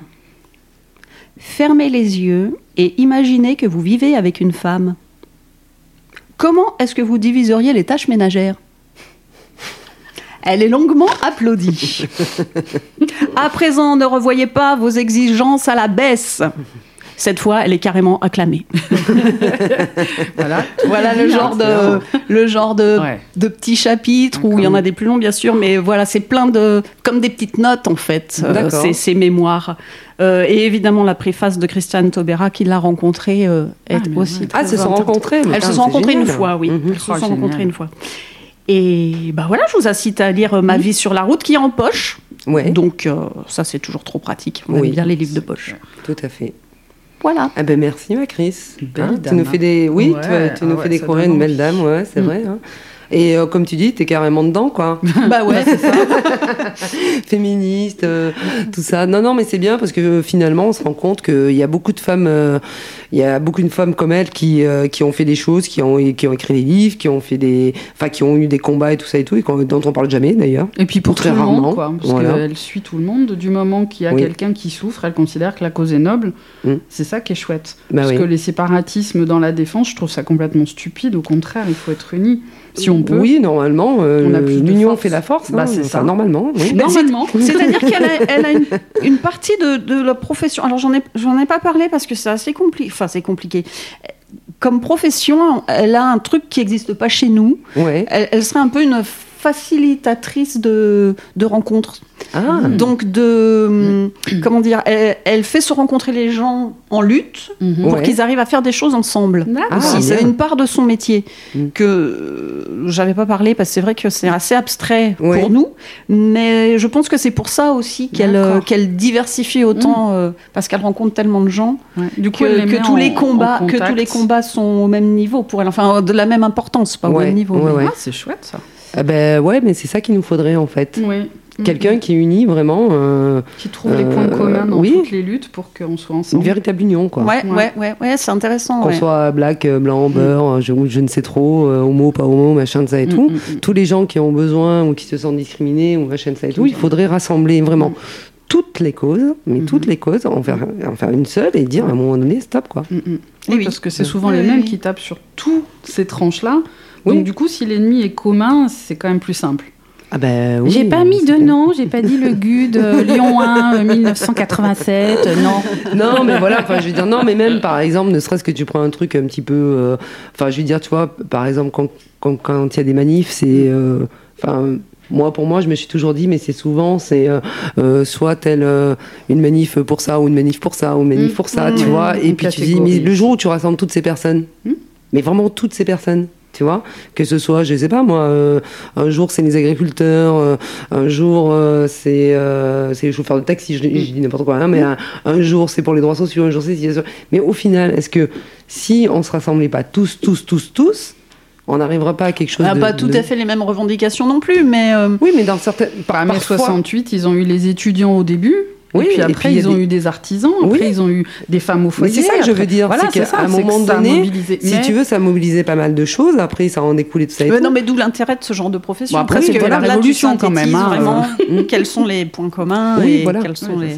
Mais c'est ça qui est bien, c'est que. Et puis, c'est surtout beaucoup de débats aussi, mm. après. C'est que ces gens se rencontrent pas pour marcher dans la rue, pour débattre et en sortir. Euh, Essayer de faire avancer les choses. Mais n'empêche qu'il y a des revendications précises. Ouais, mais n'empêche qu'il y a une espèce de rassemblement comme ça de personnes qui ont certainement des opinions euh, divergentes et mm. etc. Mais qui à un moment donné arrivent quand même justement à débattre et à débattre et se retrouver mm. sur quelque chose et à, un moment dire euh, mm, si on va d'un combat c'est bien quoi. Oui, oui. Donc, Pourquoi euh, pas Oui, les gilets jaunes, c'est une très bonne suggestion du seul homme à tabler avec nous, qu'on salue pour cette résistance euh, masculine et coucougnette.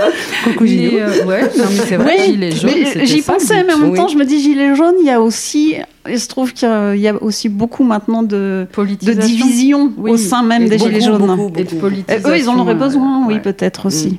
Oui, les parce que c'est vrai qu'à la base, le mouvement des Gilets jaunes et ouais, a été, un, j'ai presque envie de dire une bonne idée, mm. pour le coup.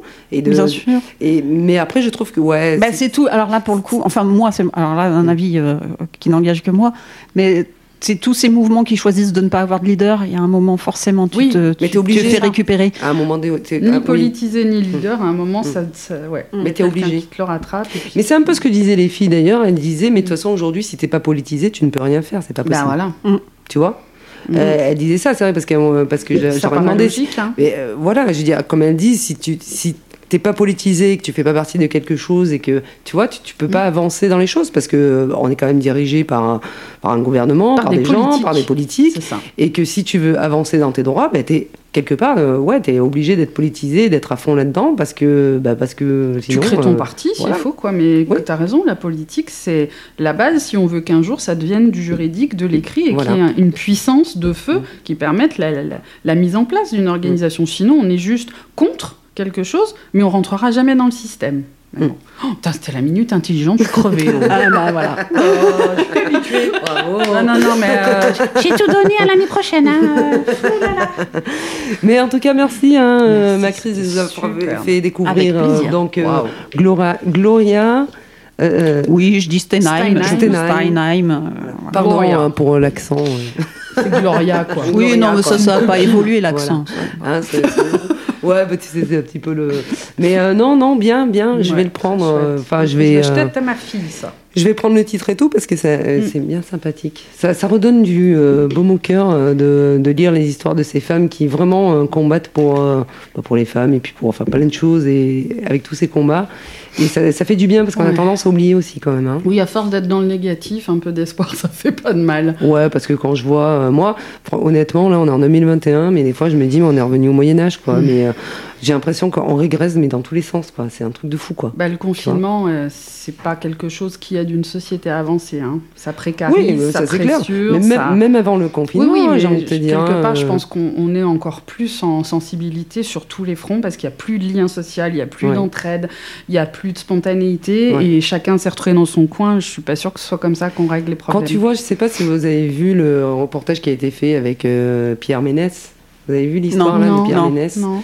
En fait, c'est une journaliste. Bon, elle a, ah, si. si, elle a fait son truc euh, par rapport. Ah, la journaliste sportive. Oui, oui, ah, voilà. donc, elle a fait tout un documentaire et tout. Et donc, Pierre Ménès était là-dessus. Et puis, apparemment, le mec s'est fait jeter dans tous les sens. Et là, hier, je vois que la nana, elle est presque désolée de ce qui lui arrive à ce monsieur.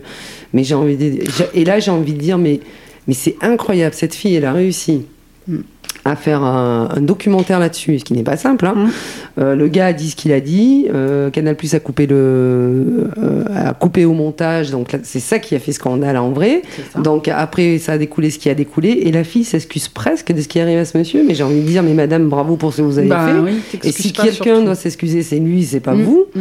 Et tu peux pas t'excuser de, de de faire un documentaire sur tout ce qui est harcèlement sexuel et tout, et, et, après, qu'il y ait des actions derrière. Qu'il y ait bah des actions derrière, mais bah, heureusement qu'il y a des actions derrière, j'ai envie de te mm, dire, mm. sinon tu fais pas le documentaire, tu vois. Mm. Et je trouve ça quand même assez incroyable que cette nana soit en arrivée à dire, je suis désolée de ce qui lui arrive. C'est fou. Et oui. Oui, oui Gilou, il n'a pas de micro. Mais euh, il fait des gestes. Il fait des, gestes. On a notre traducteur sur lui-même, mais comme on est qu'à la radio, ça se voit pas. C'est dommage. mais comme il dit le pognon, oui, c'est vrai. Oui. Mais as, raison. Il y a hein, peut-être l'argent derrière. Oui, mais c'est ça qui est euh, terrible, c'est qu'à un moment donné, tu te dis, tu arrives à défendre quelque chose et puis tu es rattrapé par autre chose. Et enfin, j'ai mm. trouvé ça un peu dommage quand j'ai lu ça hier je me suis dit, euh, mince alors. Faut rien lâcher. Ouais, faut rien lâcher. Enfin mm. bon, merci encore une fois, Chris.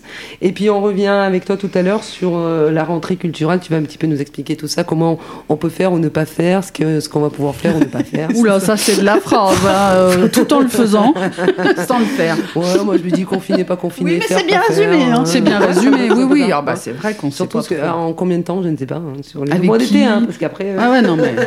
on va pas aller trop loin dans le temps, ça ne sert à rien. En attendant, Sœur Cécile. Alors, je vais essayer euh, Tu veux euh, le jingle On va partir sur euh, ta chronique et puis après, après tout à l'heure, on parlera aussi de, de, ton petit bouquin, enfin ton petit qui fait 300 pages quand même, hein. ton petit bébé, on va dire. C'est un, bébé. un beau bébé.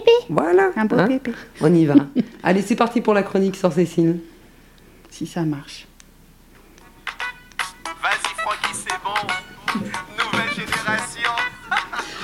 Voilà, je voulais démarrer sur de la culture. Alors, le rictus de l'Homo erectus. La chanson va tout de suite parfaitement bien. Mhm.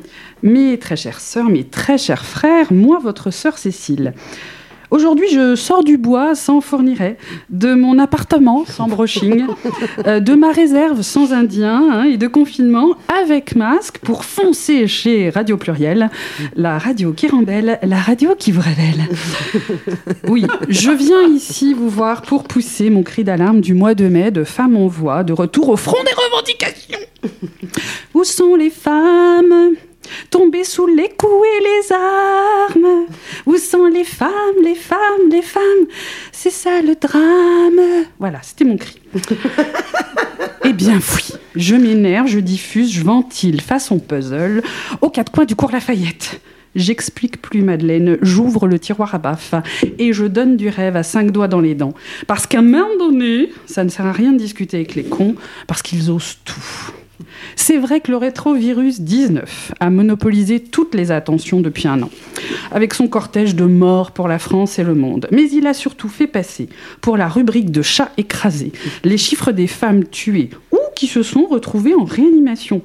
Non, non, pas par manque d'oxygène à cause d'un Britannique avarié, mais trouvées par terre, dans la rue, écrasées par la voiture de leur ex-mari ou tombés à genoux, flingués dans les deux jambes par leur ex froissé d'avoir été largué, qui a poussé tout de même sa rigueur professionnelle assassine à la Léon le liquidateur de Besson, jusqu'à les doucher à l'essence pour faire un barbecue, juste parce que ce gros couillon voulait pas attendre l'ouverture des terrasses du buffage au grill de l'île d'Abo.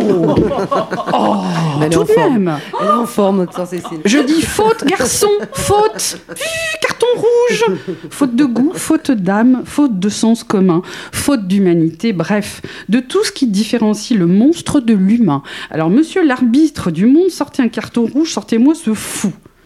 Bon, alors encore et toujours, je répondrai présente dans la lutte contre toutes les abominations contre les femmes, surtout quand elles s'élèvent au niveau du gore, interdit pourtant au moins 18 ans sur Netflix, et qu'on se cogne au coin de la rue devant tout le monde sans bouger. Du genre que même The Walking Dead passe pour une séance de team building d'Halloween à côté. Et pourtant, nous sommes de plus en plus nombreux et nombreuses, hommes, femmes, jeunes, moins jeunes, de tout pays sur cette belle terre à lutter pour sonner le glas de ces rites ancestraux machistes qui n'ont plus lieu d'être.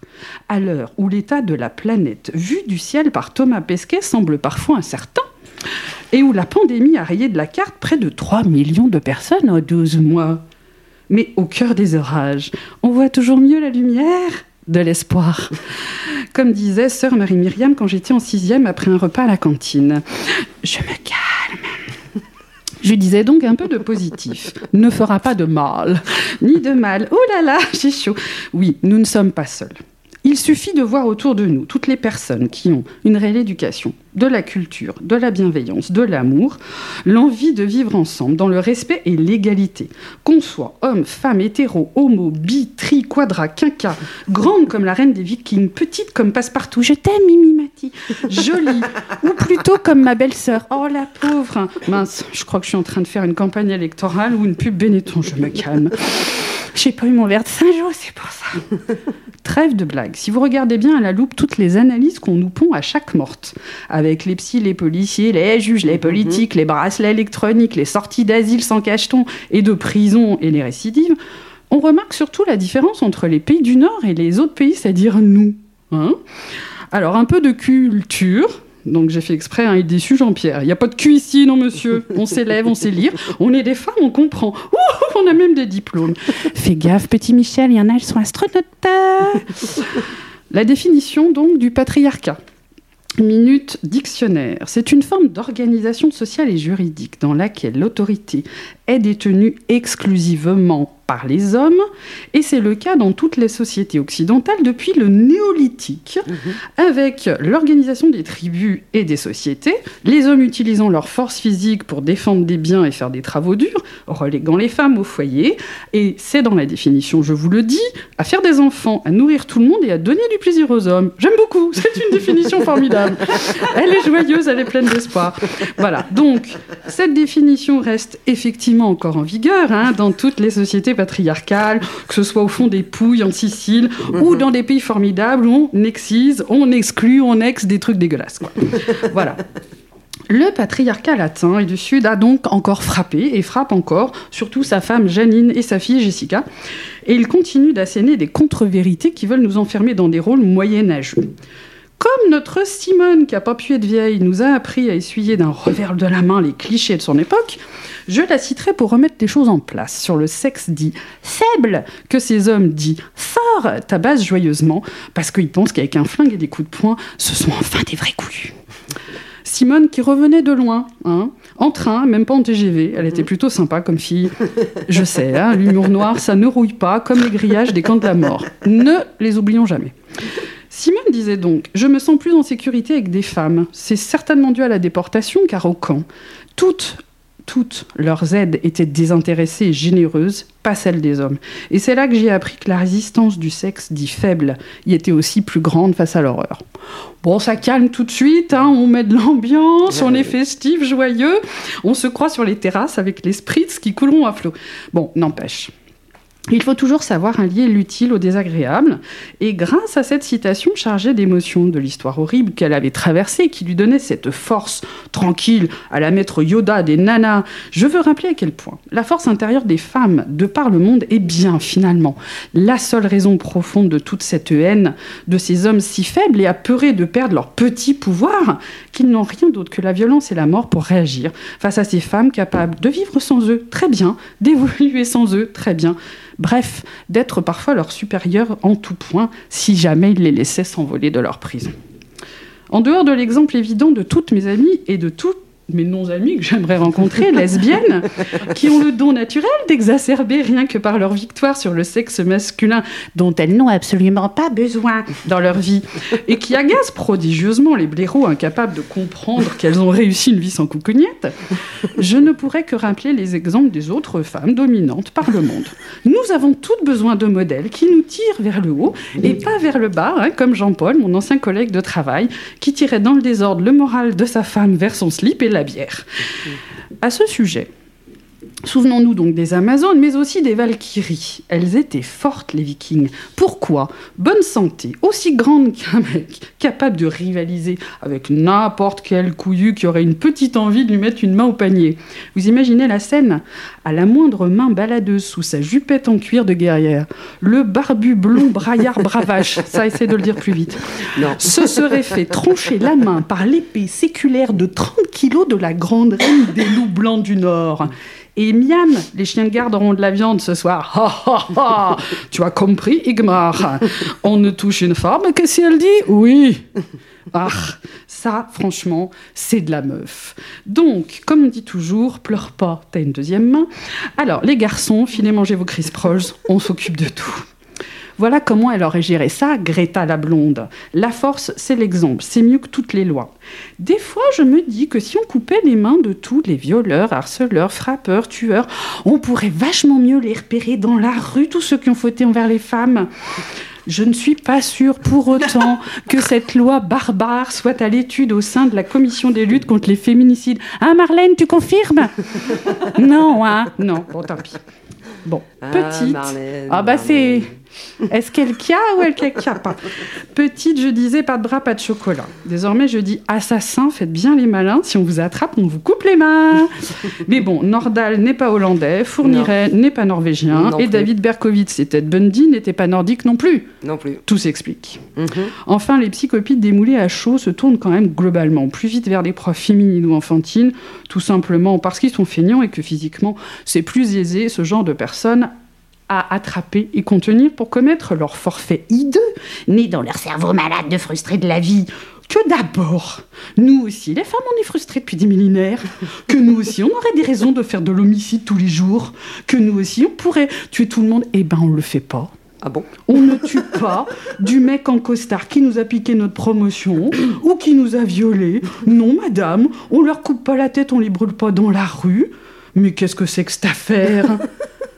Bon, Franchement, les femmes zigouillent beaucoup moins que les mecs timbrés, même du temps des ninjettes au Japon au XIe siècle, après Jean-Claude qui coupait les têtes des seigneurs, chercher loin, là. Qui, qui leur avait enlevé l'honneur. Mince, il faut rendre à César ce qui appartient aux barbares. En conclusion de cette chronique joyeuse, de mhm. reprise, alors que je nettoie le sang de mes images vikings, les mains coupées, les psychotrucs et autres joyeusetés meurtrières sanguinaires du jour, je vais aller faire une andouillette après. Ah. Moi, votre sœur Cécile, je l'affirme, Faisons du bodybuilding, les nanas. Apprenons à manier l'épée, le nunchaku, les filles. Et continuons. Le crunchaku. le. Le truc qui fait mal. Et continuons à être autonomes financièrement. Parce qu'un jour, riches, fortes et fiers, on sera plus respectés que nos grands-mères. Merci. Incroyable. Eh bien. ah bah ils m'ont énervé. Ah mais tu es en forme. Hein. ah bah moi, moi la dernière qui s'est fait euh, barbecueiser, moi je j'ai pas pu. Incroyable. Ah, j'ai ah pas pu. J'ai envie de dire à ma fille, je vais t'inscrire au stand de tir et puis on va apprendre à viser les mollets des cons.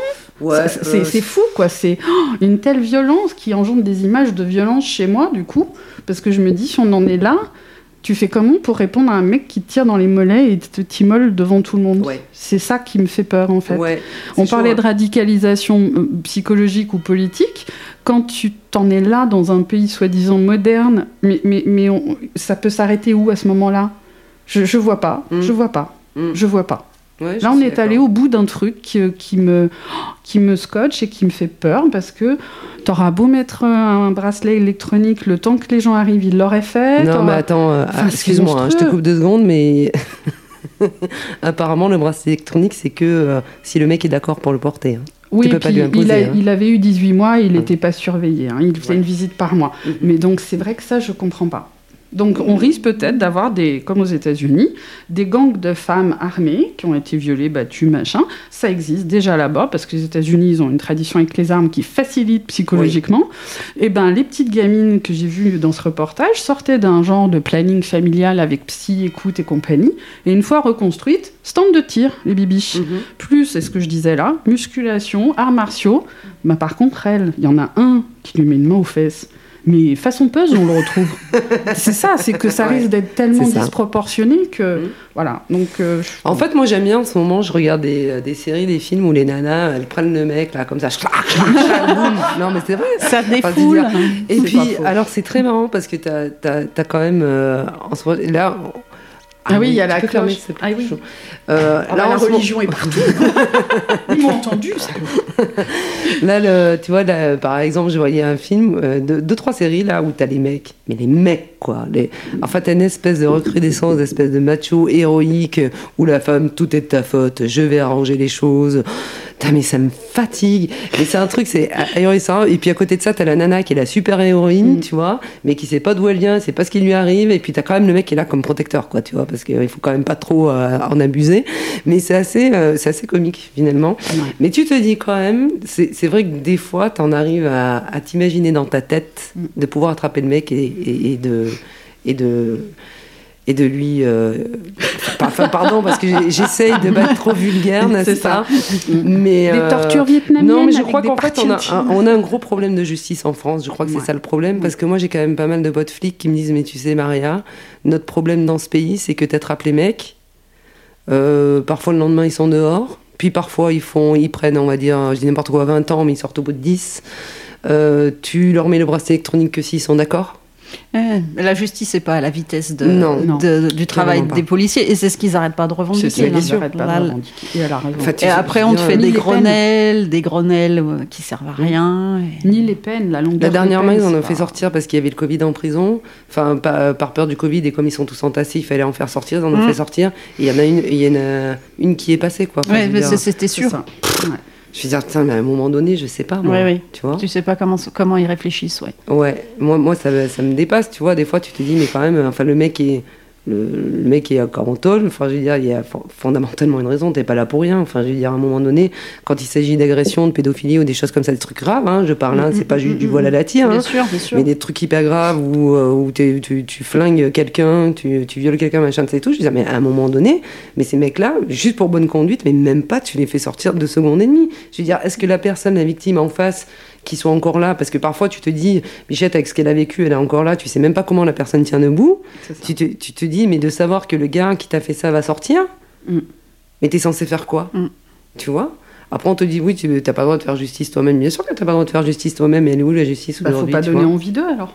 Oui, non, mais c'est ça. Non, mais oui, enfin, je veux dire, tu vois, quelque part, mm. c'est euh, c'est quand même assez incroyable parce que moi, quand j'ai vu ça, euh, la pauvre bichette, elle se prend deux balles, elle se fait immouler, tu dis mm. waouh, waouh, waouh, quand même, quoi, tu vois? Non, il y a un vrai. ça, peut arriver à n'importe qui, hein, je veux dire, c'est pas forcément. Euh, ah, bah, la, crise de démence, mm. entre guillemets, en Italie, moi, c'est ce qui m'avait choqué. D'ailleurs, on avait parlé il y a longtemps sur les violences aux femmes. J'avais fait italien à la fac, j'avais du coup forcément été obligée de faire de la culture italienne. Euh, ah oui, oui C'était en 1976, si je ne me trompe pas, où la loi italienne a reconnu qu'un homme qui tuait sa femme parce qu'elle était prise en. Comment on appelle ça En flagrant délit d'adultère avait eu une crise de démence, il n'était pas jugé, il n'avait pas de peine. Ouais, mais, mais attends, ça s'est passé. Attends, ça s'est passé il y a pas longtemps. Regarde la dame qui s'est fait défenestrer, hum. d'accord? Le, le, mec, on lui a dit, euh, le mec, on lui a dit, euh, il n'a pas été jugé parce que il avait fumé trop de cannabis. Ah oui, bah oui. Il n'est pas jugé C'est ça. Genre, on va le foutre dans un hôpital psychiatrique. Non, mais visiblement, ils vont revoir la loi là-dessus. Non, mais j'espère bah, bien. oui, ils ont mais j'espère bien, parce que alors ça veut dire quoi Que tout le monde va se mettre à la fumette, tu flingues tout le monde, tu dis, oh, bah, j'étais pas. Oh, oh. bien sûr. ah, bah, c'est pas ce que je faisais, tu vois, j'ai été prise avec. Mm. Mais enfin, c'est quand même mm, mm, incroyable. Tu vas pas me dire que le mec, il s'est pas rendu compte qu'il a défenestré une nana du je ne sais trop combien d'étages. oui, et du coup, ça participe à ce sentiment que les femmes qu'elles soient hétéro ou lesbiennes, et que toutes les parties de population qui, sont, qui se sentent pas sécurisé, pas entendu, pas mmh. reconnu, ça participe aussi à, cet ensemble de manque de reconnaissance. Si on ne reconnaît pas que tu es une victime correctement, avec une vraie peine, un, vrai suivi euh, de la sanction juridique, ça veut dire que ta parole en tant que victime, elle est très très mal vécue, pas entendue, t'existes pas, t'es pas intéressant. Donc forcément, tu vas faire des manifs en disant mais attends, je suis une femme, j'ai dit non. Un homme, pourquoi est-ce que les, copains homo que, que je connais, garçons, m'ont parlé très très discrètement des fois où ils étaient harcelés par exemple, dans le milieu de la mode, moi j'ai un proche qui a travaillé, il se faisait harceler sexuellement parce que s'il voulait une promotion, en gros, il fallait qu'il couche. Pourquoi il n'en parlait pas? Parce qu'il était homo, avant tout. Hmm. C'était pas quelqu'un qui avait été tripoté, c'était un homo. Merde, c'est une victime, point barre. Oui. Donc c'est vrai que là-dessus, on, a un gros boulot. Et les gens, euh, si la loi, on leur fait pas confiance, si les policiers font leur boulot sur le moment et que derrière c'est pas suivi, c'est évident que là, la femme qui se retrouve, comme tu dis, dans ce bled en se disant il va revenir et il va être en face de moi, il est sorti avant, comment? Et là, elle a peur. Et là, est-ce qu'on l'aide à déménager, à prendre ses enfants en charge? Euh, Qu'est-ce qui se passe? Mm. Voilà.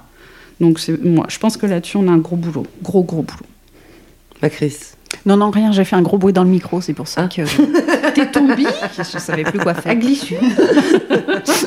tu seras punie. Ouais, ouais, voilà, je serai punie. Fais gaffe, t'auras un bracelet. Ah, mais ouais, c'est clair. Alors, ma Chris, bon, on va, on va parce que nous sommes quand même aussi une émission joyeuse, n'est-ce pas? Et aussi. on n'a pas l'air très Il n'y a pas eu de pendaison, allô, allô, il y a quelqu'un? Non, mais c'est bien, au moins on dit, on dit les choses comme on le pense. Et puis c'est et je, je, je, rappelle quand même que ça n'engage que nous, hein, tout ce qu'on dit, ah tout bah ça oui, tout, c'est clair que voilà, ça n'engage que nous, etc. etc. Et euh, mais bon, enfin, ouais, moi ça me fait du bien aussi d'en parler, tu vois. Bah, ça veut dire tout simplement pour qu'on hein, se bat. Ça fait du bien, et puis d'en parler, et puis euh, voilà, il y a. Mm, mm. Il y a des choses qui se disent et qui s'apprennent. Et puis, ben, ma foi, voilà, quoi. Mais j'espère qu'on avancera. D'autant bah plus sur ce genre de choses. Oui. Bah, regarde, on est devant des micros dans une émission géniale où on a le droit de dire tout ce qu'on pense.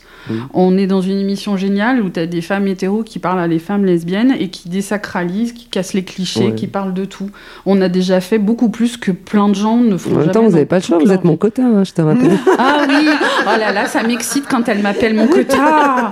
Oh viens, mon quota. Oh. Ah oui, ah oui, ben moi, je suis ton quota. ça fait du bien, les mères, ça change. Non, je rigole. Et euh, Non, mais c'est bien, moi je vais être un quota. c'est chouette. Hein. Tant qu'on n'est pas un gros tas. Ça va. Ouais, ça va. Un hein gros quota. un gros quota. alors, cette petite rentrée culturelle, euh, oui, alors. Euh, qu'est-ce qu'on va faire Qu'est-ce qu'on va faire? Alors, normalement plein de choses, mais on ne sait pas trop comment. Oui, voilà, c'est ça déjà, le truc. Alors, bon. En gros. Déjà, cet été, il va avoir beaucoup, beaucoup, va falloir trier parce ah que bah tout ce qui n'a pas pu être fait depuis un an, tout le monde a dit ah bah on le fera en juillet, ah bah on le fera en septembre. Alors ça va être le délire. On va avoir, euh, on va avoir par exemple Quai du Polar qui d'habitude est à, à, peu près à Pâques, qui sera en juillet. Enfin plein d'événements quand même importants qui sont décalés sur l'été. Donc à surveiller tout ça. Hein. J'ai pas mhm. fait de liste. Je me suis plutôt intéressée à ce qui va se passer là le 19 mai. Oui réouverture des salles de spectacle, musées, cinéma. Oui. Mhm. Et donc, je voulais un petit peu voir les conditions, ça va être aussi, euh, aussi simple à gérer que la restauration, a priori.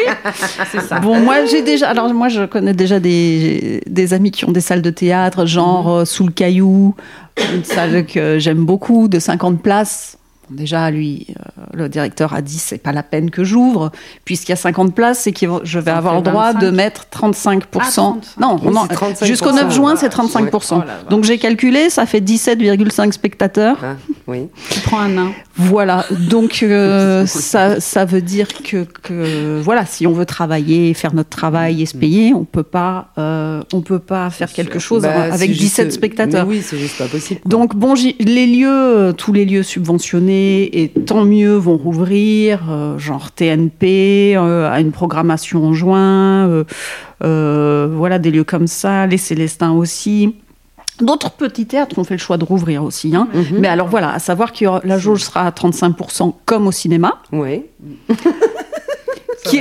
et que surtout, ce qui va être. Euh, mais bon, on commence à être habitué au bout d'un an. Tu n'auras pas le droit de manger du popcorn. Non, on n'aura pas le droit de manger du popcorn. non, mais alors blague à, blague à part, mais sur, c'est vrai que sur les petits lieux.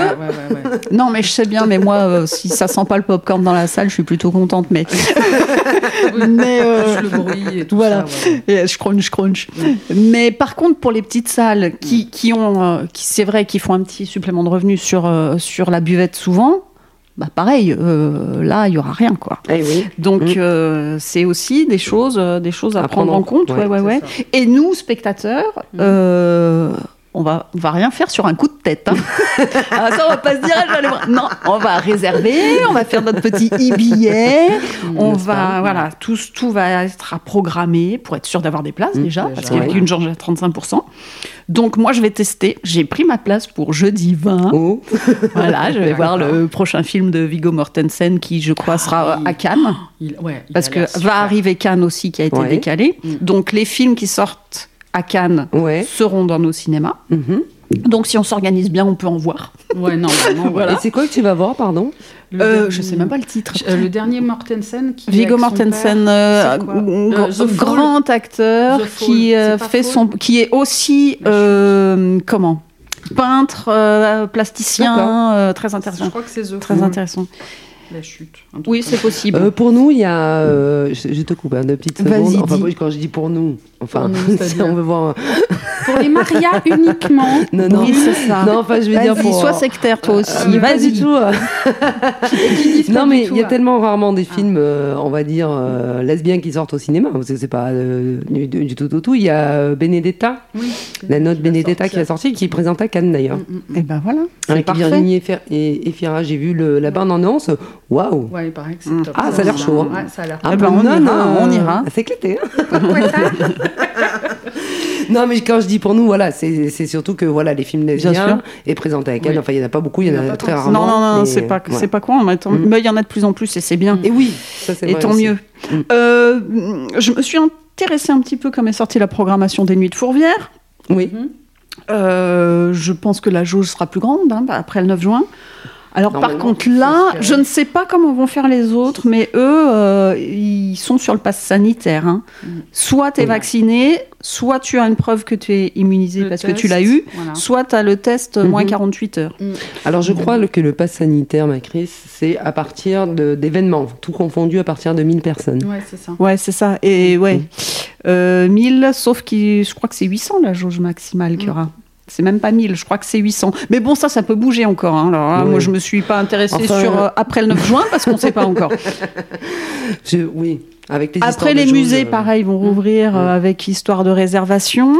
Et les musées, je pense qu'ils savent pas vraiment comment ça va se passer parce que sur toutes les pages de d'accueil des musées, ils attendent des consignes visiblement. ouais. Donc voilà. C'est comme les restaurants qui attendaient de savoir s'ils allaient pouvoir faire entrer les gens pour aller aux toilettes. Hein. Oui, oui, oui. oui. oui, en courant. Alors là, moi, je dis tout de suite au gouvernement, si je peux pas faire pipi après manger, je ne vais pas au restaurant. Ah, mais c'est clair. Et si je peux pas aller me laver les mains euh, ah aux bah toilettes, je ne vais pas au bah, restaurant. On va mettre les, les escargots rouges avec le numéro, puis tu auras très mal au ventre, t'attendras. Faut, faut arrêter, quoi. Je vais dire, il y a un moment ça donné. Va être compliqué. ouais. Ça va être compliqué. Non, mais c'est clair. Alors, pardon, hein, je t'ai coupé. Ben voilà, moi j'ai bien euh, fait le tour de ce qu'on sait pour le moment. Donc il faut déjà regarder les plannings, préparer les réservations. Sortez vos plannings. Et alors si vous n'avez pas de, smartphone, hein, la vie va être compliquée aussi. et ça, ça c'est pas très, cool. Eh oui. Voilà. Parce que tu par exemple si tu ah vas aller au, resto, bah, le QR code du billet. Euh, alors donc oui, les restos ouvrent leurs terrasses pour ceux qui ont des terrasses le 19 mai et, ceux et après tu as aussi la différence ils me font trop rire ils font la différence entre les jauges des grandes terrasses et mm. les jauges et les toutes petites terrasses n'ont pas de jauge alors qu'est-ce qu'une grande terrasse qu'est-ce qu'une petite terrasse 10 10 ouais c'est ça la petite terrasse, c'est 10. Ah, c'est 10 Ils ont mm. décidé ça C'est ce que j'ai vu, c'est ce que j'ai vu. Oh, Bref, anyway. Mm. Et donc, du coup, euh, ouais, tu auras les QR codes et tout le tralala. Donc, euh, il y a ça. Donc il y a nos amis du rendez-vous des amis qui vont réouvrir le 19. il y a l'Alter Ego qui va réouvrir. Il y a le Cozy Corner aussi qui, qui va réouvrir. Donc euh, voilà, par exemple. On va prendre 10 kilos en 3 mois, je vous dis pas en septembre. Ouais, ouais, je suis pas sûre. Hein. Moi, si. si je réserve des restos chaque semaine, je vais dire aux enfants Vous mangez des pâtes, maman va au resto. T'as fait comme des gens T'as posé ton jour de congé pour aller au resto? Grave. Mais non. Non, j'attends trois mois de voir s'ils vont tous mourir. Et une fois qu'ils sont tous morts, j'ai plus besoin de réserver. Moi, j'ai dit. On va déjà euh, attendre qu'il pleuve plus. comme déjà, on va attendre qu'il pleuve Moi, j'attends qu'il pleuve, pleuve plus. Moi, je vais attendre que la déferlante elle passe, tu vois, déjà. Et puis je me suis tu dit. Viens des îles, hein, la déferlante tout de suite. Ouais, euh. ouais, non, mais c'est clair. Moi, je me suis dit, au pire, euh, bah, je cuisine dans ma cuisine et puis euh, je me dresse des assiettes comme au restaurant. Je suis au restaurant, tu vois, c'est pareil. c'est pas faux. non, je rigole. Non, non, mais c'est bien, c'est bien qu'ils puissent. Que certains, on va dire, puissent mm. réouvrir parce que les combats de terrasse, ils, réouvrent bah, pas, ça, c'est clair. Bah oui, c'est ça. Enfin, c'est compliqué, hein, mais bon, voilà. C'est comme ça, mais bon, dans l'espoir d'eux. Hein, on va voir, on va y aller, hein, de toute façon, il n'y a pas de raison. Et puis, euh, combien de temps il nous reste, mon Gilou Dis-moi, à peu près? 5 On est là, 5 minutes? Quinquatitude c'est quoi la euh, bah, Le confinement, c'est le moment où on sort plus, on nage plus, on boit plus, on mange plus, on ah vit plus. D'accord. Moi, c'était à peu près ça. Et comme on n'a pas envie d'étrangler ses enfants, bah, moi j'ai écrit. J'ai mis mon casque, j'ai mis 10 heures avec euh, New York, New York, hyper récent, tu vois. Et j'ai écrit euh, le livre de ma vie, comme disait euh, Doc LM, mon bébé. Hmm. C'est, je me suis dit, si je meurs demain, normal, confinement, Covid, je baigne dans les nouvelles formidablement drôles. Et je me suis dit, si je meurs demain, j'aimerais bien laisser un truc à mes enfants qu'ils liront quand ils seront grands. Puis ils savent, je suis barrée, mais il faut savoir pourquoi. Et du coup, voilà, j'ai, hmm. fait ce, ce, livre qui est une autobiographie caricaturale à mort, qui se basait sur certains de mes sketchs qui étaient déjà un mhm. peu sur cette tendance. Et j'ai, ouais, j'ai, je me suis régalée moi, c'est très égoïste. Et puis, et puis voilà, et là c'est plutôt bien bah, parti. égoïste, pourquoi Parce que je me suis d'abord fait plaisir à moi en fait. c'est bien. Et je voulais pas le publier au départ, je voulais le filer à mes, gamins. Puis comme ils s'en foutent, qu'ils lisent pas et qu'ils disent 12 euh, et 15 ans, s'il n'y a pas des frites avec et du ketchup, ils s'en tapent de ce que je propose. Du coup, bah voilà. Ah ben c'est bien, 300 pages 300 pages de bonheur. Alors où est-ce qu'on peut le trouver ton bouquin Eh ben, contre ma volonté au départ. non mais voilà, je n'étais pas très pro Amazon. Les éditeurs euh, mettent à peu près 6 mois, 1 an à ne pas répondre puisqu'ils sont noyés sous les manuscrits mhm. en ce moment. Euh, j'ai fait toutes mes études, mes statistiques. voilà, je me suis auto-publiée à Amazon, chez Amazon. J'ai tout fait toute seule, la mmh. correction, la relecture, la mise en page. Et puis voilà, ils font bien le, deal et, ça me coûte rien, contrairement aux éditeurs arnaqueurs qui m'écrivent euh, depuis à peu près trois mois pour me dire euh, Vous allez être publié chez nous, on est juste géniaux, vous nous devez 2300 euros de participation aux frais. voilà, donc euh, voilà, alerte aux fraudes hein, pour toutes celles et tous ceux qui veulent s'auto-publier. Ne faites pas cette bêtise, ne donnez mmh. pas un rond, faites ce qu'il y a bah, à faire. Clair. Mmh. Voilà, et puis sinon. Donc on peut le trouver en version e-book et version. à 7 euh, euros et en mm. papier broché à 12,66 euros parce que je voulais pas que ce soit trop cher. Euh, vous cliquez, vous êtes livré et puis euh, bah, écoutez, ça se passe pas trop mal sur les retours que j'ai eus. Eh ben, de, gens parfois mm. difficiles qui ont mm. aimé. Je dis difficiles, des vrais lecteurs, pas comme mm-hmm. moi, qui mm-hmm. ont de la culture, pas comme moi, et qui ont trouvé que c'était un bon divertissement et que surtout c'était assez émouvant.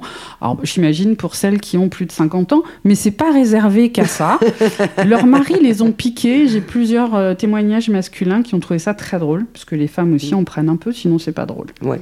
Ah bah super, bravo. Et puis euh, le 22 octobre, euh, la salle de l'imprimerie théâtre à Rive de Gier, euh, ayant réouvert, là, enfin allant réouvrir plutôt, mm. m'a envoyé mon nouveau contrat donc pour refaire Quinca Génial, mon spectacle. Super. Puisque je l'avais fait en février et mm. crac en mars, c'était fini. Eh ben, Comme tout le monde. comme tout le monde. Voilà. Ok, bah c'est super, plein de projets, tout ça et tout. Bah, Moi personnellement aussi, j'ai eu des petits projets. Donc on parlera Boc Italie. Boc Italie, c'est quoi? C'est de la cuisine maison, faite maison. Euh, je livre, d'accord. Le truc, c'est qu'il faut commander la veille pour le lendemain parce que je suis anti-stock, anti-gaspi. Mhm. Mhm. Et donc, ce qui me permet de gérer un stock et ce qui me permet de vous faire à manger que essentiellement du frais. Voilà, et c'est bravo. Merci, Chris, merci. donc, c'est bokitali.fr, voilà, pour ceux qui aimeraient goûter à ma cuisine. Je crois qu'il nous reste très très peu de temps, mon doudou. On, On a le temps de passer le, le deuxième single de Kuken. J'aime bien mon excellent ça change. En tout cas, ben, merci les filles. Merci à toi. Merci, pour cette émission. Et puis on revient très bientôt, très vite. On va voir un petit peu aussi comment on va pouvoir revenir euh, au, studio, parce qu'on ne cache pas qu'on a fait un enregistrement cuisine aujourd'hui. Ça. ça. Ouais, on le cache pas, on s'en fout. Hein, Grande pièce, au plafond, fenêtre ouverte, geste barrière, on est au top. Exactement. On reviendra. Oui, on va revenir euh, tout vite et tout. On va s'organiser. Et puis, euh, ben voilà, on va lancer. Euh, March Cooken, euh, alors Moment to Silence. Euh, il va, vraiment falloir que je fasse quelque chose avec mon anglais hein, quand même. bon, je vais dire en français Moment de silence. Voilà. Donc voilà, c'est euh, à voir sur sa chaîne YouTube. Alors c'est axé vite fait pour dire, comme elle disait tout à l'heure, sur le Covid. Ben voilà, c'est le. Les images sont un peu dures, mais en même temps c'est un peu ce qu'on a vécu depuis plus d'un an. Donc voilà, bah, bravo. Bravo à Doc bravo à vous les filles, bravo Sœur Cécile. Et puis c'était un ben, plaisir de se revoir. Voilà, oui, oui, ça fait du bien. Et nous, Macris, ben, quand tu auras des projets que tu pourras mettre en Gilles d'avoir euh, oui, installé ce studio cuisine. Merci, pour euh, la technique. Parce que notre GG, il était là, mais il n'était pas là. Hein ah, GG, il a fait les décors de ce son de Caldwell au fond avec le rideau, puis c'est tout. Hein. Bravo. Hein. On parle de toi.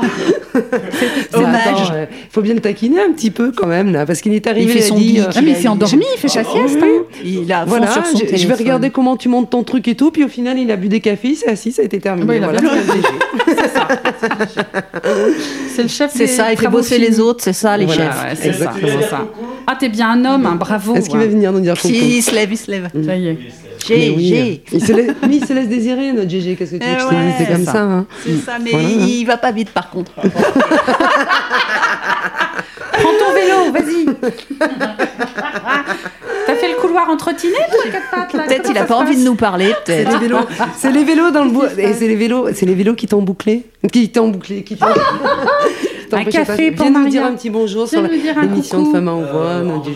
Mais, mais, oui, viens, donc. On est en, en enregistré direct. Voilà. Viens mon GG. Alors, coucou mon GG. Bonjour les filles.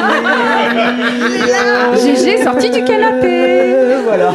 Comment tu vas mon GG ben, Ça va très bien. Je suis ravi de retrouver enfin Femme en Voix, la voix des femmes sur euh, à l'émission. voilà. sur les ondes de Radio Pluriel. Ouais. C'est fini, voilà. arrivé trop tard. C'est tout. C'est tout, c'est tout ce que je souhaite oh aujourd'hui. Je peux pas parler de moi, de ma vie. T'appelles depuis 5 minutes. Voilà, je fais en ce moment. En fait, tout fait dans le temps que t'as mis pour aller du couloir ici. Merci mon GG, bisous. ciao, ciao. Bon bisous à toutes.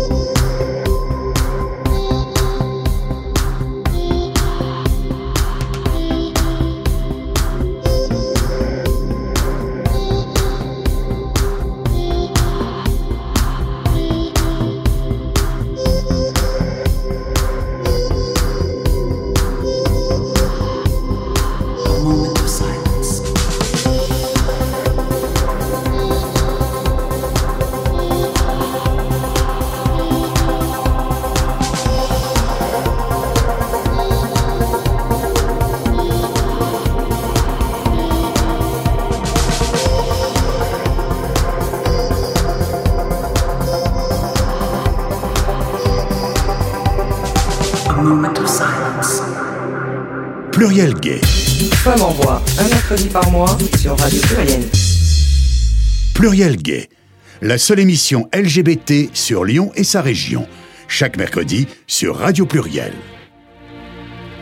À mercredi prochain.